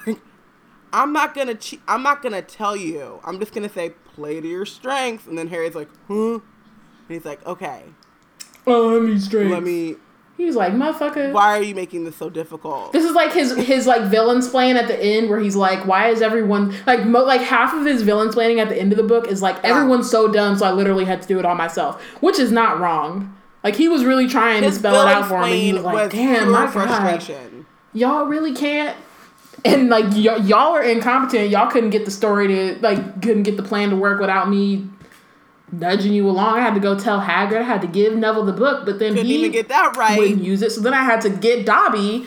Like y'all just I man, it was like, a lot this of work. motherfucker, and he's still trying to bring alive. the Dark this Lord dumbass. back. I had to do all this goddamn work, and this dumbass is still alive. How? Your white skin here, How? as Portia Mhm. said. Exactly. just I I can't. His white Um, skin saved him from another white man. It's powerful. levels, man. It's levels to this shit. Ah. Your white skin saved you from Man. a literally. Portia's always right, you know? She ain't never. She ain't never right.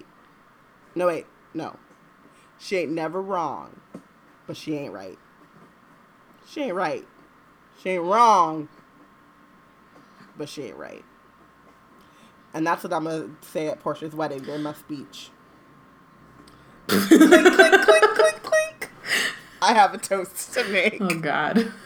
This bitch right here, she ain't right. She ain't wrong, but she ain't right. To the groom. To the groom. To the groom. Everybody's gonna be like, um, who who Who is invited this? her? Um Portia's already like, and Okay, so that- Harry tried to concentrate. Robyn, let's let's move on. Um, he tried to concentrate. What was he best at? Well, that was easy, really. Quidditch, he said. A fat lot of help. That's right, said Moody. You're a damn good flyer, from what I've heard. Yeah, but I'm not allowed a broom. I'm only allowed my wand. A second piece of general advice, Moody said loudly, and um, he says, is to use a nice simple spell that will enable you to get what you need. So I know this dude's a Nazi and all, um, but it reminded me of this saying that my grandmother says all the time. Like it's just a thing that she always says. So it's um, control what you can control, and then influence as much as what you can't control. No, influence as much as what you can't control of what you can't control. So that's what Harry needs to do. He needs to go listen to my grandmother. I love the way that What you can you control? Like, you're like, listen. control that shit. And what can't you control? Control as much as you can of what you can't You control, and then you're good. my mommy's gonna have to like re- you have to go find my mommy and record it and have her say it because whatever you just said i'm confused but i do want to say Okay. that i very much love that you were like now just so y'all know this dude is a nazi but sometimes nazis say things He's that saying some shit that I've heard my grandmother say, like, a billion times. my times. grandmother not a I'm nazi saying. this dude, Oh, absolutely not. Nazi, it just so happens that what the Nazi said reminded me of what my grandmother, not a Nazi, used to tell me. That was that was what I heard. You nuance, you guys. Nuance. That was what I heard. It's important. Um, Nuance is important. control what you can control and influence as much as possible what you can't. as much of what you can control. What you cannot control. Yeah, but she she says of what you she says influence as much as what you can control of what you cannot control. That's just how she says it. So that's how it sounds. That's what Listen, I in my head. Her oh, She my mommy is nothing like Ruby. But she could kind of be if she had. My mommy has more sense than Ruby. My grandmother is the Black Molly She really Weasley. is, yeah. But if her, if my mommy cussed, had a younger boo thing. No, no. You said had a what? My mommy's nothing like Ruby. Um, she said your grandma. She's much more like Molly Weasley sounded like and and Ruby like from Blackish, but regarding the Black Republican episode. Oh, okay. So regarding that one, guys, guys, Bayana doesn't watch Blackish. I don't. I can't tell her how good it is. Uh, that's not. I'm not ashamed of it. I don't. I'm. I don't deny that it's good. I just can't watch sitcoms. Like that format, I can't do it. Like it's not fun. Like it just. I, it doesn't Says work the girl for that watches The Office. I've tried to watch Blackish, and yet also has not watched Parks and Rec, which is better than The That was one particular show. Okay, let's move on because that's the exception I'm, to the rule. I'm, it's not the I, rule. I need to lay down. Also, I only watched The Office really when it was like seven seasons in, so I binged it. So maybe you know, maybe seven years from now, I'll watch Blackish. Right. Who knows? So my second piece of general advice, said Moody, Moody loudly interrupting him, is to use a nice simple spell that will enable you to get what you need. Harry looked at him blankly. Come on, boy, whispered Moody. Put them to- Wait, time out. No, wait, you skipped the line. Robyn, you skipped the sentence. He looked at him blankly. What did, what he, did he need? Harry, did you not just hear? Like, you said you're not you said you need a broom, but you don't know what you need? This boy. Listen, I'm trying to get there. Like, even though I just I'm sorry, did a, I'm frustrated. I just did a Dumbledore. I just did a Dumbledore. Come on, boy, whispered Moody. you goddamn dummy. Put them together. It's not that difficult. come on, boy. Put them together. Not that difficult. And it clicked. He was best at flying. He needed to pass the dragon in the air. For that, he needed his firebolt. And for his firebolt, he needed Hermione. Harry whispered when he had sped into the greenhouse three minutes later. Which is, uttering, you know, yeah, you do. That's that's sorry. I just want to say that's like a pretty. Most of the time, yeah, you need Hermione. Right. She's she's the one. She should have put her name in the Goblet of Fire. She would have won. Hermione, I need to learn to do how to do a summoning charm properly by tomorrow afternoon. And so they practiced. They didn't have lunch, but headed for a free classroom where Harry tried all, with all of his might to make very, various objects fly across the room toward him. He was still having problems. The books and quills kept losing heart halfway across the room, dropping like stones on the floor. Concentrate, Harry. Concentrate. What do you think I'm trying to do? A great big dragon keeps popping in my head for some reason. Okay, try again.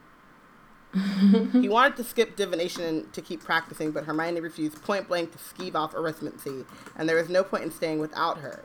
He therefore had to endure over an hour of Professor Trelawney, who spent half the lesson telling everyone that the position of Mars with relation to Saturn at that moment meant that people born in July were in great danger of sudden violent deaths.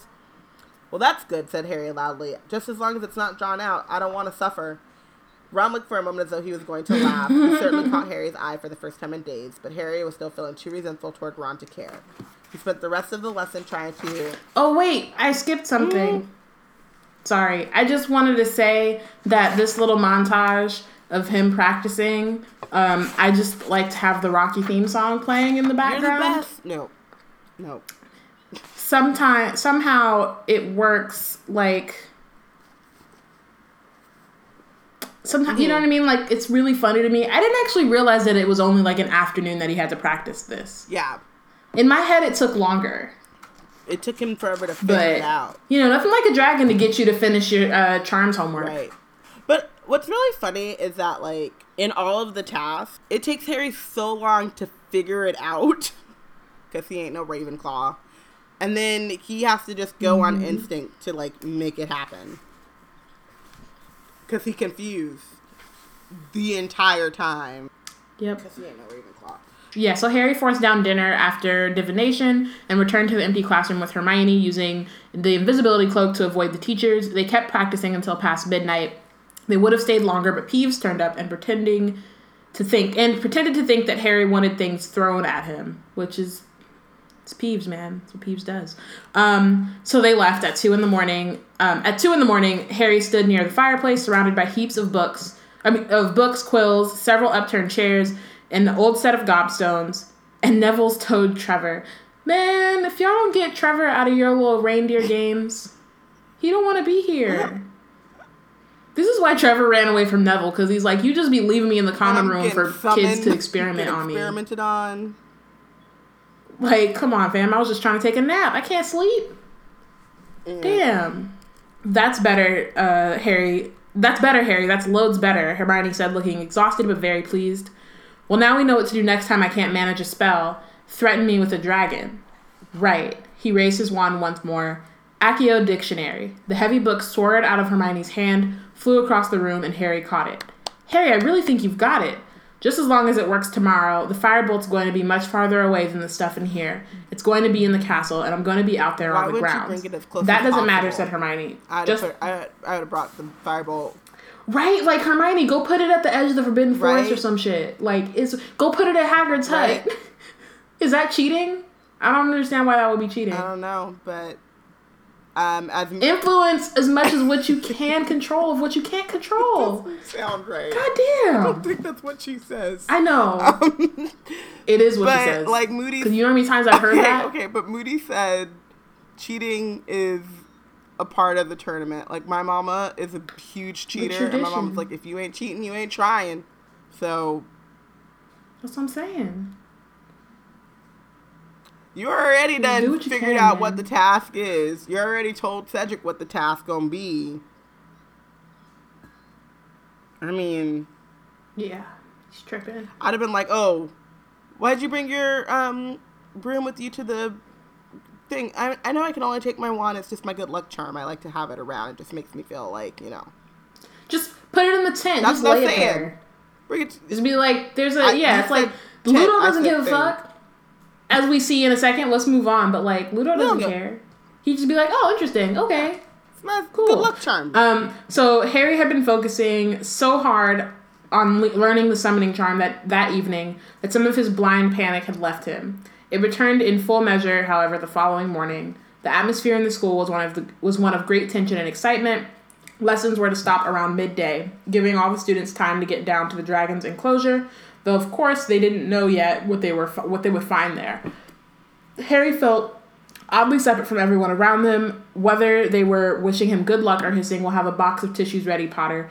As he passed, it was a state of nervousness so advanced that he wondered whether he mightn't just lose his head whenever when they tried to lead him out to the dragon and start trying to curse everyone in sight. Um, this well, I had like kind of two thoughts. One was like this situation makes Quidditch seem like it's nothing. Um, but it also reminds me of Half Blood Prince when Ron is getting teased about Quidditch and he's like clamming up and Harry's like just throwing back he's just clapping back at everyone. And it's he's like I already I face dragons like right. what you gonna do? Mulciber or whoever the fuck you Slytherin beater are not what you gonna do? nothing. So um so shout out to dragons for that um, there is, um, um, there's a question in the chat that I'm thinking that you would know. If there's a summoning charm, is there a move mm-hmm. an object far away charm? Um, Deborah says probably like the disarming charm, but Portia says that's more removing someone's wand than throwing stuff. So I was gonna say Wingardium Leviosa, but just, I don't know that that's true. I just made that, that just up. makes it float, that just floats it. And then you could. But I would think that you could use Wingardium Leviosa to like far away from catch, you to make it fly somewhere. Yeah, but I don't know that there's. Mm. There might be. I just can't remember what if there is what the spell is. Yeah. If that makes sense. Um, Deborah wants um, us to um, know that this Wizard Team episode is so off, and you know what? We do our best. Sometimes some are some are better than others. Sometimes we get sidetracked by mahjong and smooth jazz stations. Sometimes. well, we talk about SATs me. for 20 minutes. We spend a lot of time talking about office supplies, but you know. so basically, Wizard Team um, is fine. Robyn is a problem. Wizard Team is always a problem, though, to be honest. This is pretty consistent, I feel like. this is why y'all keep coming back 80 episodes in. Y'all can't quit us now. I wish I knew how to quit you. um. Okay. Um. Time was behaving in a more peculiar fashion than ever. rushing past in great dollops, so that one moment he seemed to be sitting down in his first lesson, History of Magic, and the next walking to lunch, and then, where had the morning gone? The last of the dragon free hours. Professor McGonagall was hurrying over to him in the Great Hall. Lots of people were watching. Potter, the champions have to come down onto the grounds now. You have to get ready for your first task. Okay, said Harry. Good luck, Harry, Hermione whispered. You'll be fine. Yeah, said Harry in a voice that was most unlike his own. You know he left the Great Hall nice? with McGonagall. She didn't seem herself either. It would have been nice if Ginny uh-huh. had said, "Good luck, Harry. You'll be good. You'll be fine," because then he could be like, "Oh, remember that one time when she was supportive of me? Where is Ginny? Eating porridge, being okay." She's still eating porridge. I don't know, I don't know where Ginny. That's gonna be added. Ginny Weasley's still sitting somewhere eating porridge. They just left Listen, her. Brokeback Mountain was a beautiful movie. Don't talk about how I'm dating myself. What? Don't act like y'all don't. That movie is timeless. I could have watched that yesterday. You don't know. Okay. okay. was, that was okay. Y'all know she was talking to the chat, right? Cool. Let's Robyn is very um, sick right now, and she's just trying to keep it together. It's okay. Let's, Let's keep it going. Um, you would have said that either way. I would have. it's okay. Yeah. it's like that wasn't the reason, but yes. Um, so she didn't seem to be herself either. In fact, she looked nearly as anxious as Hermione. As she walked him down to the, down the stone steps and out into the cold November afternoon, she put her hand on his shoulder. Now don't panic, she said. Just keep a cool head. We've got wizards standing by to control the situation if it gets out of hand. The main thing is just do your best, and no one will think any the worst of you. Are you all right? No. Yes, Harry really said. Nauseous yes, I'm fine. Dizzy. Oh, oh, Harry. Harry's fine. Harry, he's fine.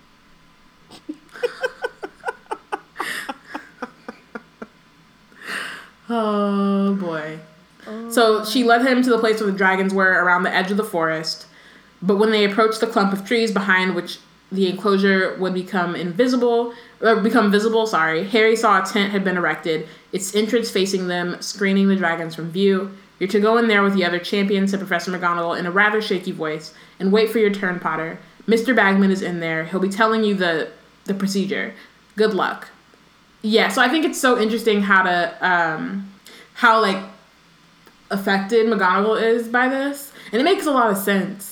Um, but it's also touching. You know. I mean, mean, it kind of goes back to what I was saying in our um, which is in Power um, at the beginning of the episode like she tries really hard not to show her soft side, but like it comes out. Like she or not she's not like she's not like Molly she doesn't show how she cares the way that like Molly Weasley shows how she cares, right? But you know that she cares and it comes out mm-hmm. in like these ways. And yeah, and it's scary. like he's so like these kids are 18 and he's 14 and that is a difference y'all like, try to remember. Mm-hmm. I mean, we were just talking about like the SATs and how like, but but a dragon though. Remember how you were when you were taking the SATs? Could you imagine like how you were? I mean, remember how you were when you're taking the PSATs and then when you're taking the SATs, and that's even that's not even the same difference because that's two, only two years.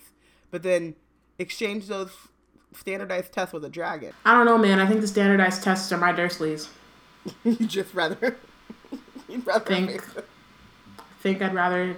I think Why so. are they so long? I think about it a little bit more, but I'm. That was my. It's thing. really not. They don't need necessary, or fair, or I. I don't understand why they. Okay, Amani. Everyone knows that yeah, you would be more excited exist. about dragons. You would be more excited about dragons, always. No one was wondering whether or not you would be more excited about dragons. That wasn't I think that's a reasonable state of, of being. Um, but we'll move on. Yeah. So that we can get to the actual dragon. Yes. Um, so Fleur Delacour was sitting on a corner on a low wooden stool. She didn't look nearly as composed as usual, but rather pale and clammy. Victor Krum looked even surlier than usual, which Harry supposed was his way of showing nerves. Cedric was pacing up and down. When Harry entered, Cedric gave him a small smile, which Harry returned, feeling the muscles in his work, face work working rather hard as though they'd forgotten how to do it. Harry, goodo, said Bagman happily. Um, who, who are you? Sorry. Come in, come in, make yourself at home. What? Bagman looked somehow like a slightly overblown cartoon figure standing amid all the pale faced champions. He was wearing his old wasp robes again. Well, now, here we are. Time to fill you in. When the audience has assembled, I'm going to be offering you each offering each of you this bag, um, from which you will each select a small model of the thing you're about to face. They are different uh, varieties, you see, and I and I have to tell you something else too. Ah, yes, your task is to collect the golden egg. Harry glanced around. Cedric was not, had nodded once to show he had understood, and then started pacing around the tent again. He looked slightly green. Fleur and Krum hadn't reacted at all. Perhaps they thought they might be sick if they opened their mouths. That was certainly how Harry felt, but they at least had volunteered for this, which is valid. that not a truer word has so been spoken valid. in this chapter. My goodness. Like, why y'all nervous? You signed up for this nonsense. And in no time, exactly. You're the one you put your name in the goblet of fire. Why the fuck you do that if you were going? What? What? You didn't want to face a dragon? Should put your name Interesting. in Interesting. That's what I'm saying. Your dragon and my dragon. You didn't think this through. In no time at all, hundreds upon hundreds of pairs of feet could be heard passing the tent, their owners talking excitedly, laughing, joking. Harry felt as separate from the crowd as though they were a different species. And then, it seemed like about a second later to Harry, Bagman was opening the neck of the purple silk sack. Ladies first. Um, Fleur put a shaking hand inside the bag and drew out a tiny, perfect model of a dragon, a Welsh green. Also, it had the number two around its neck. Sorry. Why are you gendering the champions here? Why ladies first? Why not like um, oldest by birthday or youngest or furthest distance from school? I don't know. First name that came out of the goblet. Well, we're not sure how witches and wizards felt felt about um, gender. But we know, you know that I mean? they. We didn't. We don't know if there was a mutual respect and kinship. there was. Regardless of gender, we're not sure. I haven't seen that tweet yet. I'm waiting on it and then and then we'll know for sure. We'll have an answer for that question. Yeah, I think possibly. So the dragon had a number two on its neck. Um, Krum pulled out a scarlet Chinese fireball, which had the number three. Cedric pulled or put a hand into the bag and came out with the bluish gray Swedish. Wow, why? Bluish gray Swedish short snout. You got it. Okay. Um, but there, it's the S, it's the sh, and then the sh right after each. That's it's unnecessary. That was rude. The number one tied to its neck. Um, knowing what was left, Harry put his hand into the silk bag and pulled out the Hungarian horntail and the number four. Well, there you are," said Bagman. "You have each pulled out the dragon you will face, and the numbers refer to the order in which you are to take the dragons. Do you see? Now I'm going to have to leave you in a moment because I'm commentating. Mr. Diggory, you're first. Just go out into the enclosure when you hear the whistle. All right." Um, now, Harry, could I have a quick word outside? Uh, yes, said Harry, um, who got up and went out of the tent with Bagman, who walked him a short distance away into the trees and then turned to him with a fatherly expression on his face. Feeling all right, Harry? Anything I can get you? What? said Harry. I. No, nothing. Got a plan? Bagman uh, said, lowering his voice, because I don't mind sharing a few pointers if you'd like them. You know what I mean. He lowered his voice even more. You're the underdog here, Harry. Anything I can do to help? No, said Harry. No, I, I know what I'm going to do, thanks. Nobody would know, Harry, said Bagman, winking at him, which is just creepy as fuck, it's man. So, it's it's so just, inappropriate. It's not. Yeah, it's really not okay. Yeah, I just. It's not okay. No, I'm fine, said Harry, wondering why he kept telling people this and wondering whether he had ever been less fine. Wow, if that is not a sentence that belongs in the autobiography of myself, of my life. Well, it, since it's an autobiography, you can write it. I it it kind of. You can write that sentence in there right now. Yeah, I feel like it's a little too close to home, though. I feel like I just want to let that one go and just move on as if you know, nothing to see here. Yeah. Um, I've got a plan worked out. I a whistle had blown somewhere. Good lord, I've got to run, said Bagman, and he hurried off. Harry went back in the tent and saw Cedric emerging from it, greener than ever. Um, Harry tried to wish him good luck, but all that came out of his mouth was a sort of hoarse grunt. Harry went back inside to Fleur and Krum. Cedric, or seconds later, they heard the roar of a crowd, which meant Cedric had entered the enclosure and was now face to face with the living par- counterpart of his model. It was worse than Harry could ever have imagined. Sitting there and listening, the crowd screamed, yelled, gasped like a single many-headed entity, as Cedric did whatever he was doing to get past the Swedish short snout. God. Um, Krum was still staring at him at the ground. Fleur was now taking and retracing Cedric's steps around this around and around the tent and Bagman's commentary made everything much, much worse. Horrible pictures formed in Harry's mind as he heard, Ooh, narrow miss there, very narrow. He's taking risks this one. Clever move. Pity it didn't work. And then, after about 15 minutes, Harry heard the deafening roar that could only mean one thing. Cedric had gotten past his dragon and captured the golden egg. Very good indeed, and now the marks from the judges. But he didn't shout out the marks. Harry supposed the judges were, were holding them up and showing them to the crowd. One down, three to go. Miss Delacour, if you please. Fleur was trembling head to foot. Harry uh, felt more warmly toward her than he had ever. Wow. Harry felt more warmly toward her than he had done so far as she left the tent with her head held high and her hand clutching her wand. He and Krum were left alone at opposite sides of the tent, avoiding each other's gaze. The same process started again. Oh, I'm not sure that was wise, they could hear Bagman shouting. Oh, nearly. Careful now. Good lord, I thought she'd had it then. Ten minutes later, Harry heard the crowd erupt into applause once more. Fleur must have been successful too. And here comes Mr. Krum. Um, and Krum slouched out, leaving Harry quite alone. He felt much more aware of his body than usual, very aware of his heart, very aware of the way his heart was pumping fast and his fingers tingling with fear, yet at the same time he seemed to be outside himself, seeing the walls of the tent and hearing the crowd as though from far away.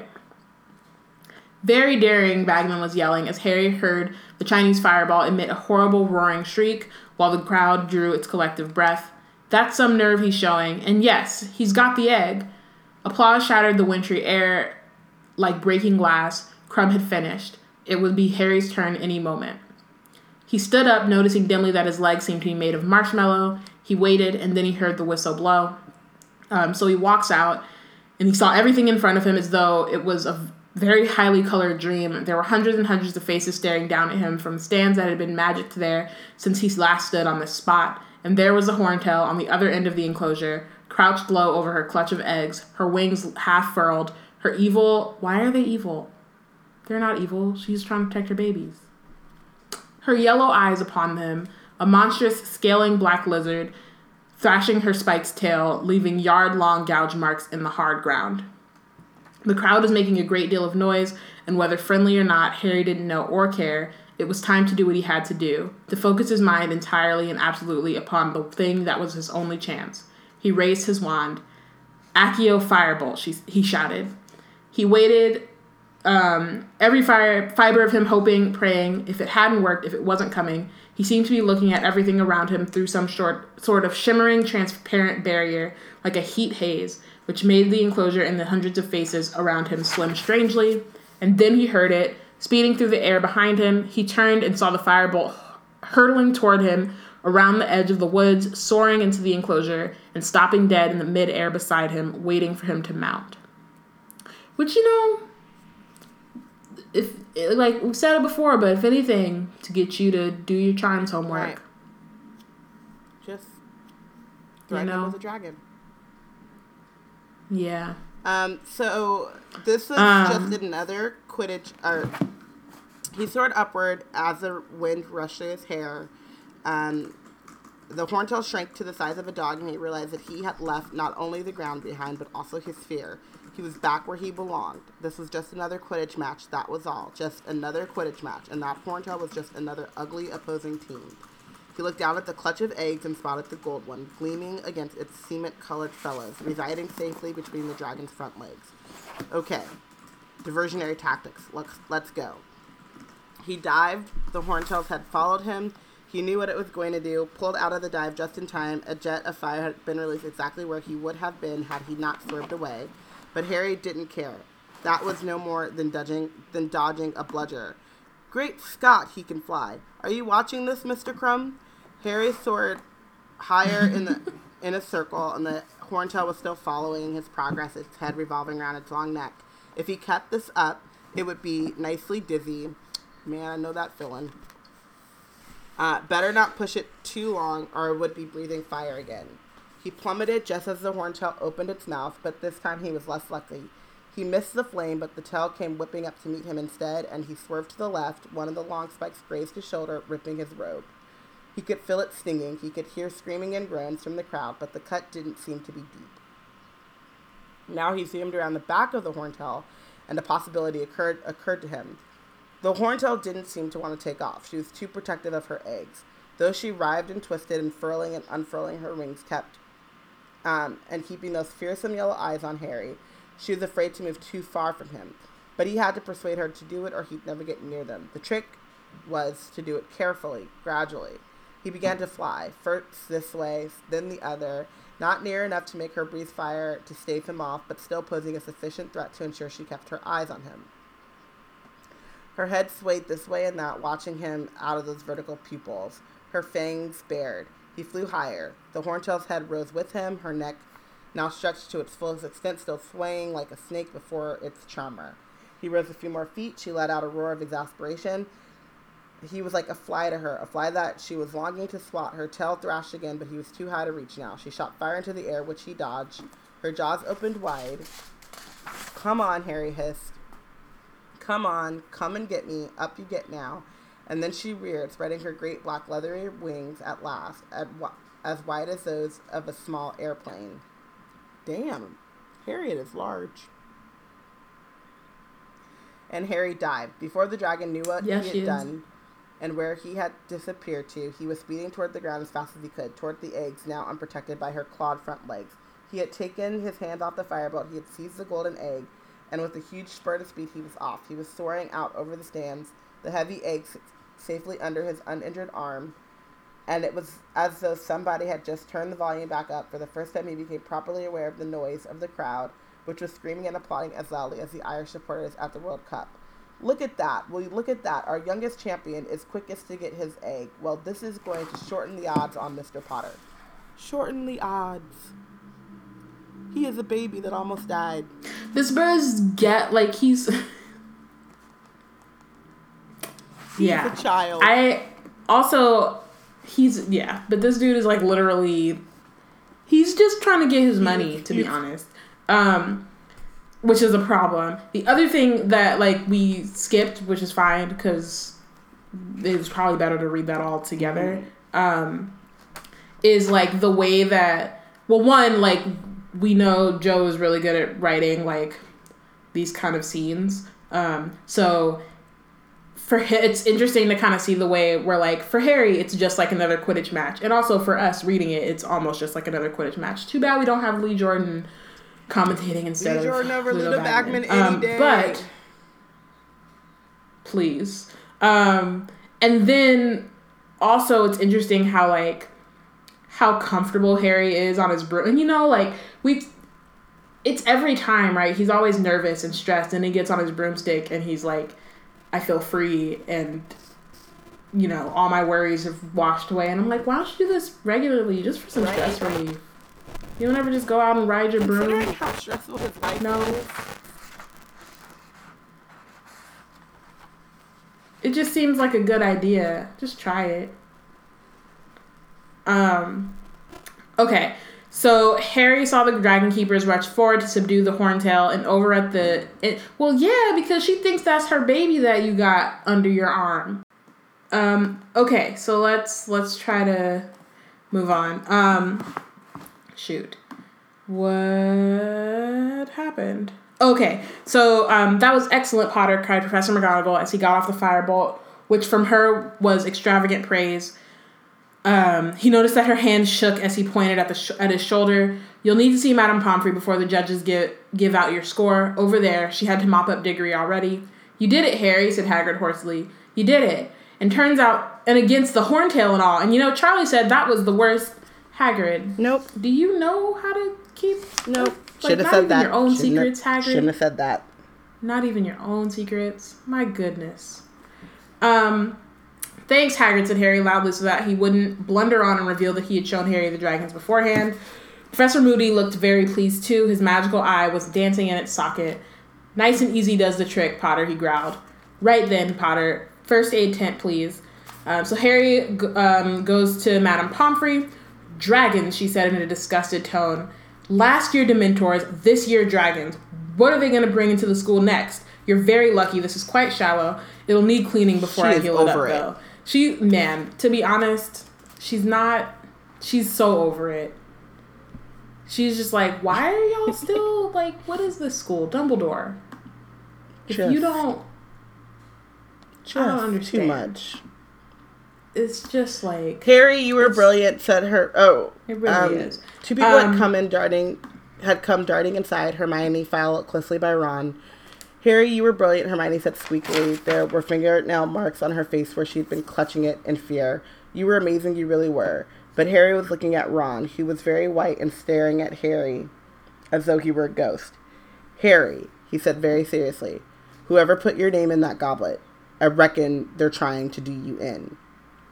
Caught on, have you? said Harry coldly. Took you long enough. Hermione stood nervously between them, looking from one to the other. Ron opened his mouth uncertainly. Harry knew Ron was about to apologize, and suddenly he found he didn't need it. Need to hear it. It's okay, he said before Ron could get the words out. Forget it. No, I shouldn't have. Forget it, Harry said. Ron grinned nervously, and Harry grinned back. Hermione burst into tears. There's nothing to cry about, said Harry, bewildered. You two are so stupid. I get it. I'm with Hermione here and like y'all need to pay me. I need reparations mm-hmm. or whatever. I need to be repaid for the bullshit you put me through. Like um barking yeah. um wait then before either of them could stop her she had given both of them a hug and dashed away positively howling. Barking mad said ron harry come on they'll be putting up your scores Picking up the golden egg and his firebolt, feeling more elated than he could have believed possible an hour ago, Harry ducked out of the tent, Ron by his side, talking fast. You were the best. There was no competition. Cedric did this weird thing where he transfigured a rock on the ground, turned it into a dog. He was trying to make the dragon go for the dog instead of him. It was pretty it was a pretty cool bit of transfiguration, and it sort of worked because he did get the egg, but he got burned as well. The dragon changed its mind halfway through and decided it would rather have him than the Labrador. He only just got away. And that Fleur girl tried this sort of charm. I think she was trying to put it into a trance. Well, that kind of worked too. It went all sleepy. But then it snored, and this great jet of flame shot out, and her skirt caught fire. Why is she in a skirt? Why? Um, she put it out with a bit of water from her wand. You know, it's that thing with like field hockey yeah. and lacrosse where like the dudes wear like full padding and then did I ever tell you that story about how I was like we started a women's lacrosse team because there was a dudes lacrosse team and I was like oh I'm about to hit some people. And then I went to like go and they were like here's your skirt. There's no hitting. I was like where are shoulder had that and why can I I'm about to hit some people. And they're like no. No. And I was like no. I'm good I'm no. good over here not yeah. and not wearing a skirt. Um, mm-hmm. Yeah, and Krum, you won't believe this. He didn't even think of flying. He was probably the best. He hit it with some sort of spell right in the eye. Only thing is, it went trampling around in agony, squashed half the real eggs. They took him. They took marks off for that. He wasn't supposed to do any damage to them. So killed half. Killed half the dragons. So so their eggs. Killed babies babies. Like just killed the babies. That was like why even have the real eggs there? Y'all ain't got no magical thing to make some fake eggs and keep the the actual ones safe somewhere? Right. Some bullshit. Like it's Mark's What? Okay. Um, Ron drew breath as he and Harry reached the edge of the enclosure. Now the horntail had been taken away. Harry could see the five judges um, on the other end in raised seats draped in gold because they're extra as fuck. Um, it marks out of 10 it's marks out of 10 for each one ron's ron told harry. Um, madame maxime raised her wand in the air. Um, she gave him an 8 crouch gives him a 9 dumbledore gives him a 9 ludo gives him a 10 because he's again he's gambling. Um, and karkaroff gives him a 4 what ron bellowed 4 you lousy biased scumbag you gave Krum 10 but Harry didn't care. He wouldn't care if Karkaroff had given him zero. Ron's indignation on his behalf was worth about a 100 points to him. He didn't tell Ron this, of course, but his heart felt lighter than air as he turned to leave the enclosure. This right. is some to- toxic masculinity. Right, and also it's so sweet and romantic a little bit. But yes. You're tied in first place, Harry. It you is. and Krum said Charlie. It really is. to meet them. Hey, Boo. Hey, Charlie. Listen, I've got to run. I've got to go and fit mom and Al. I swear I tell her what happened, but that was unbelievable. Oh, yeah. And they told me to tell you you've got to hang around for a few more minutes. Bagman wants a word back in the champion's tent. Ron said he would wait, wait so he re entered the tent, which somehow looked quite different now, friendly and welcoming. He thought back to how he felt while dodging the horntail and compared it to the long wait before he walked out to face it. There was no comparison. The wait was immeasurably worse. Fleur, Cedric, and Krum all came in together. One side of Cedric's face was covered in a thick orange paste, which was presumably mending his burn. Good one, Harry. Um, he grinned when he saw him. And you, Harry, grinned back. Well done, all of you, said Ludo Bagman, bouncing into the tent. Now, just a quick few words. You've got a nice long break before the second task, which will take place at half past nine on the morning of February the 24th. But we're giving you something to think about in the meantime. If you look down at those golden eggs you're all holding, you will see that they open. See the hinges, see the hinges there? You'll need to solve the clue inside the egg because it will tell you what the second task is and enable you to prepare for it. All clear? Sure. We're off you go then. Harry left the tent, rejoined Ron, and they started to walk back around the edge of the forest, talking hard. Harry wanted to hear about what the other champions had done in more detail. Then, as they rounded a clump of trees behind which Harry had first heard the dragon's roar, a witch leapt out behind them. It was Rita Skeeter. She was wearing acid green robes today, the quick quotes quill in her hand. Congratulations, Harry, she said, beaming at him. I wondered if you would give me a quick word how would how you felt facing that dragon, how you feel now about the fairness of the scoring. Yeah, you can have a word, said Harry savagely. Goodbye. And he set off back to the castle with Ron. Yay. That was the longest chapter sorry. ever. It was really long. Um, MVP and benched. Who oh, is your MVP? I have a weird one. Dick Wolf. Um, okay. I wrote that in. I wrote it in mid. What? Mid episode because Law and Order is really like the best show ever created, and so he should just be MVP. Um, so who's and your... then after Dick Wolf, it would be Harry Potter. But also right. Dick Wolf. I want that on the spreadsheet. Cool. I said Damn Harry it. as well. I want Dick Wolf I'm... on the spreadsheet. Law and Order is a masterful piece of art. Lord. Okay, you said Harry as well. Okay. Um, I I also said Harry. It was really funny because I didn't want to make Harry my MVP, and I was going through, and I was like, okay, he did get past the draft. Like it took him a while to come around and to right. understand what he needed to do, but he didn't. Um, um, so, Amani's MVP is those poor dragon um, mothers Harry. just trying he, to defend their babies, which is real. Because, um, yeah. Mm-hmm. Portia's MVP is Harry for getting through the task without making a mother kill her children. Damn. Because she did kill her own children. Exactly. That. Mm hmm. You know, can I. Yeah. Can I bench Krum now? think I might change my vote. So I'm benching Victor Krum for making a mother kill her own children. Super valid.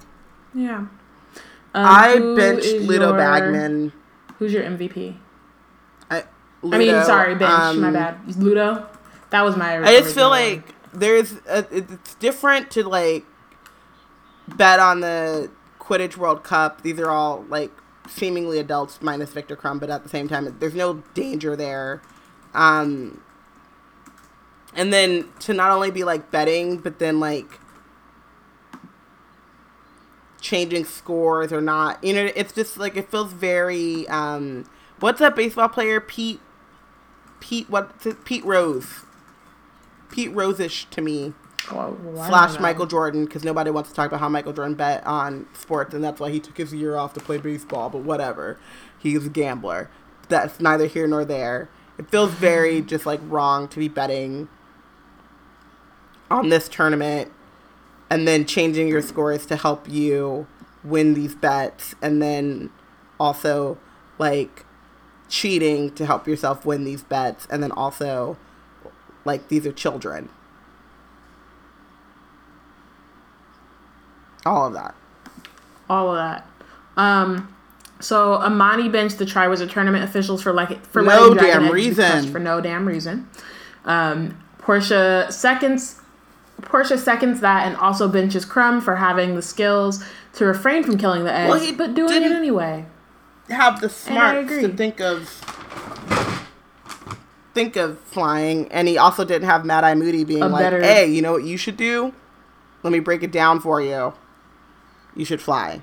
You should fly." So, um, awesome. Thank you for listening. Next week we will be discussing chapter 21 of Harry Potter and the Goblet of Fire, the House Elf Liberation Front. Make sure to read and follow along and let us know who you think is the real MVP and who is benched for the chapter. If you want to join the conversation on Twitter, add us out Black and Nerds, use the hashtag Wizard Team. You can also give us your thoughts on the Facebook group. You can also join the Slack and give us your thoughts there. Um, don't forget mm-hmm. to check out our website, Black And don't forget to like, you know, give Dick Wolf some yeah. credit for like all of the art that he's brought us. And go watch an episode of Law and Order and just bask in that wonderfulness. And we'll see you next week. Oh, yeah.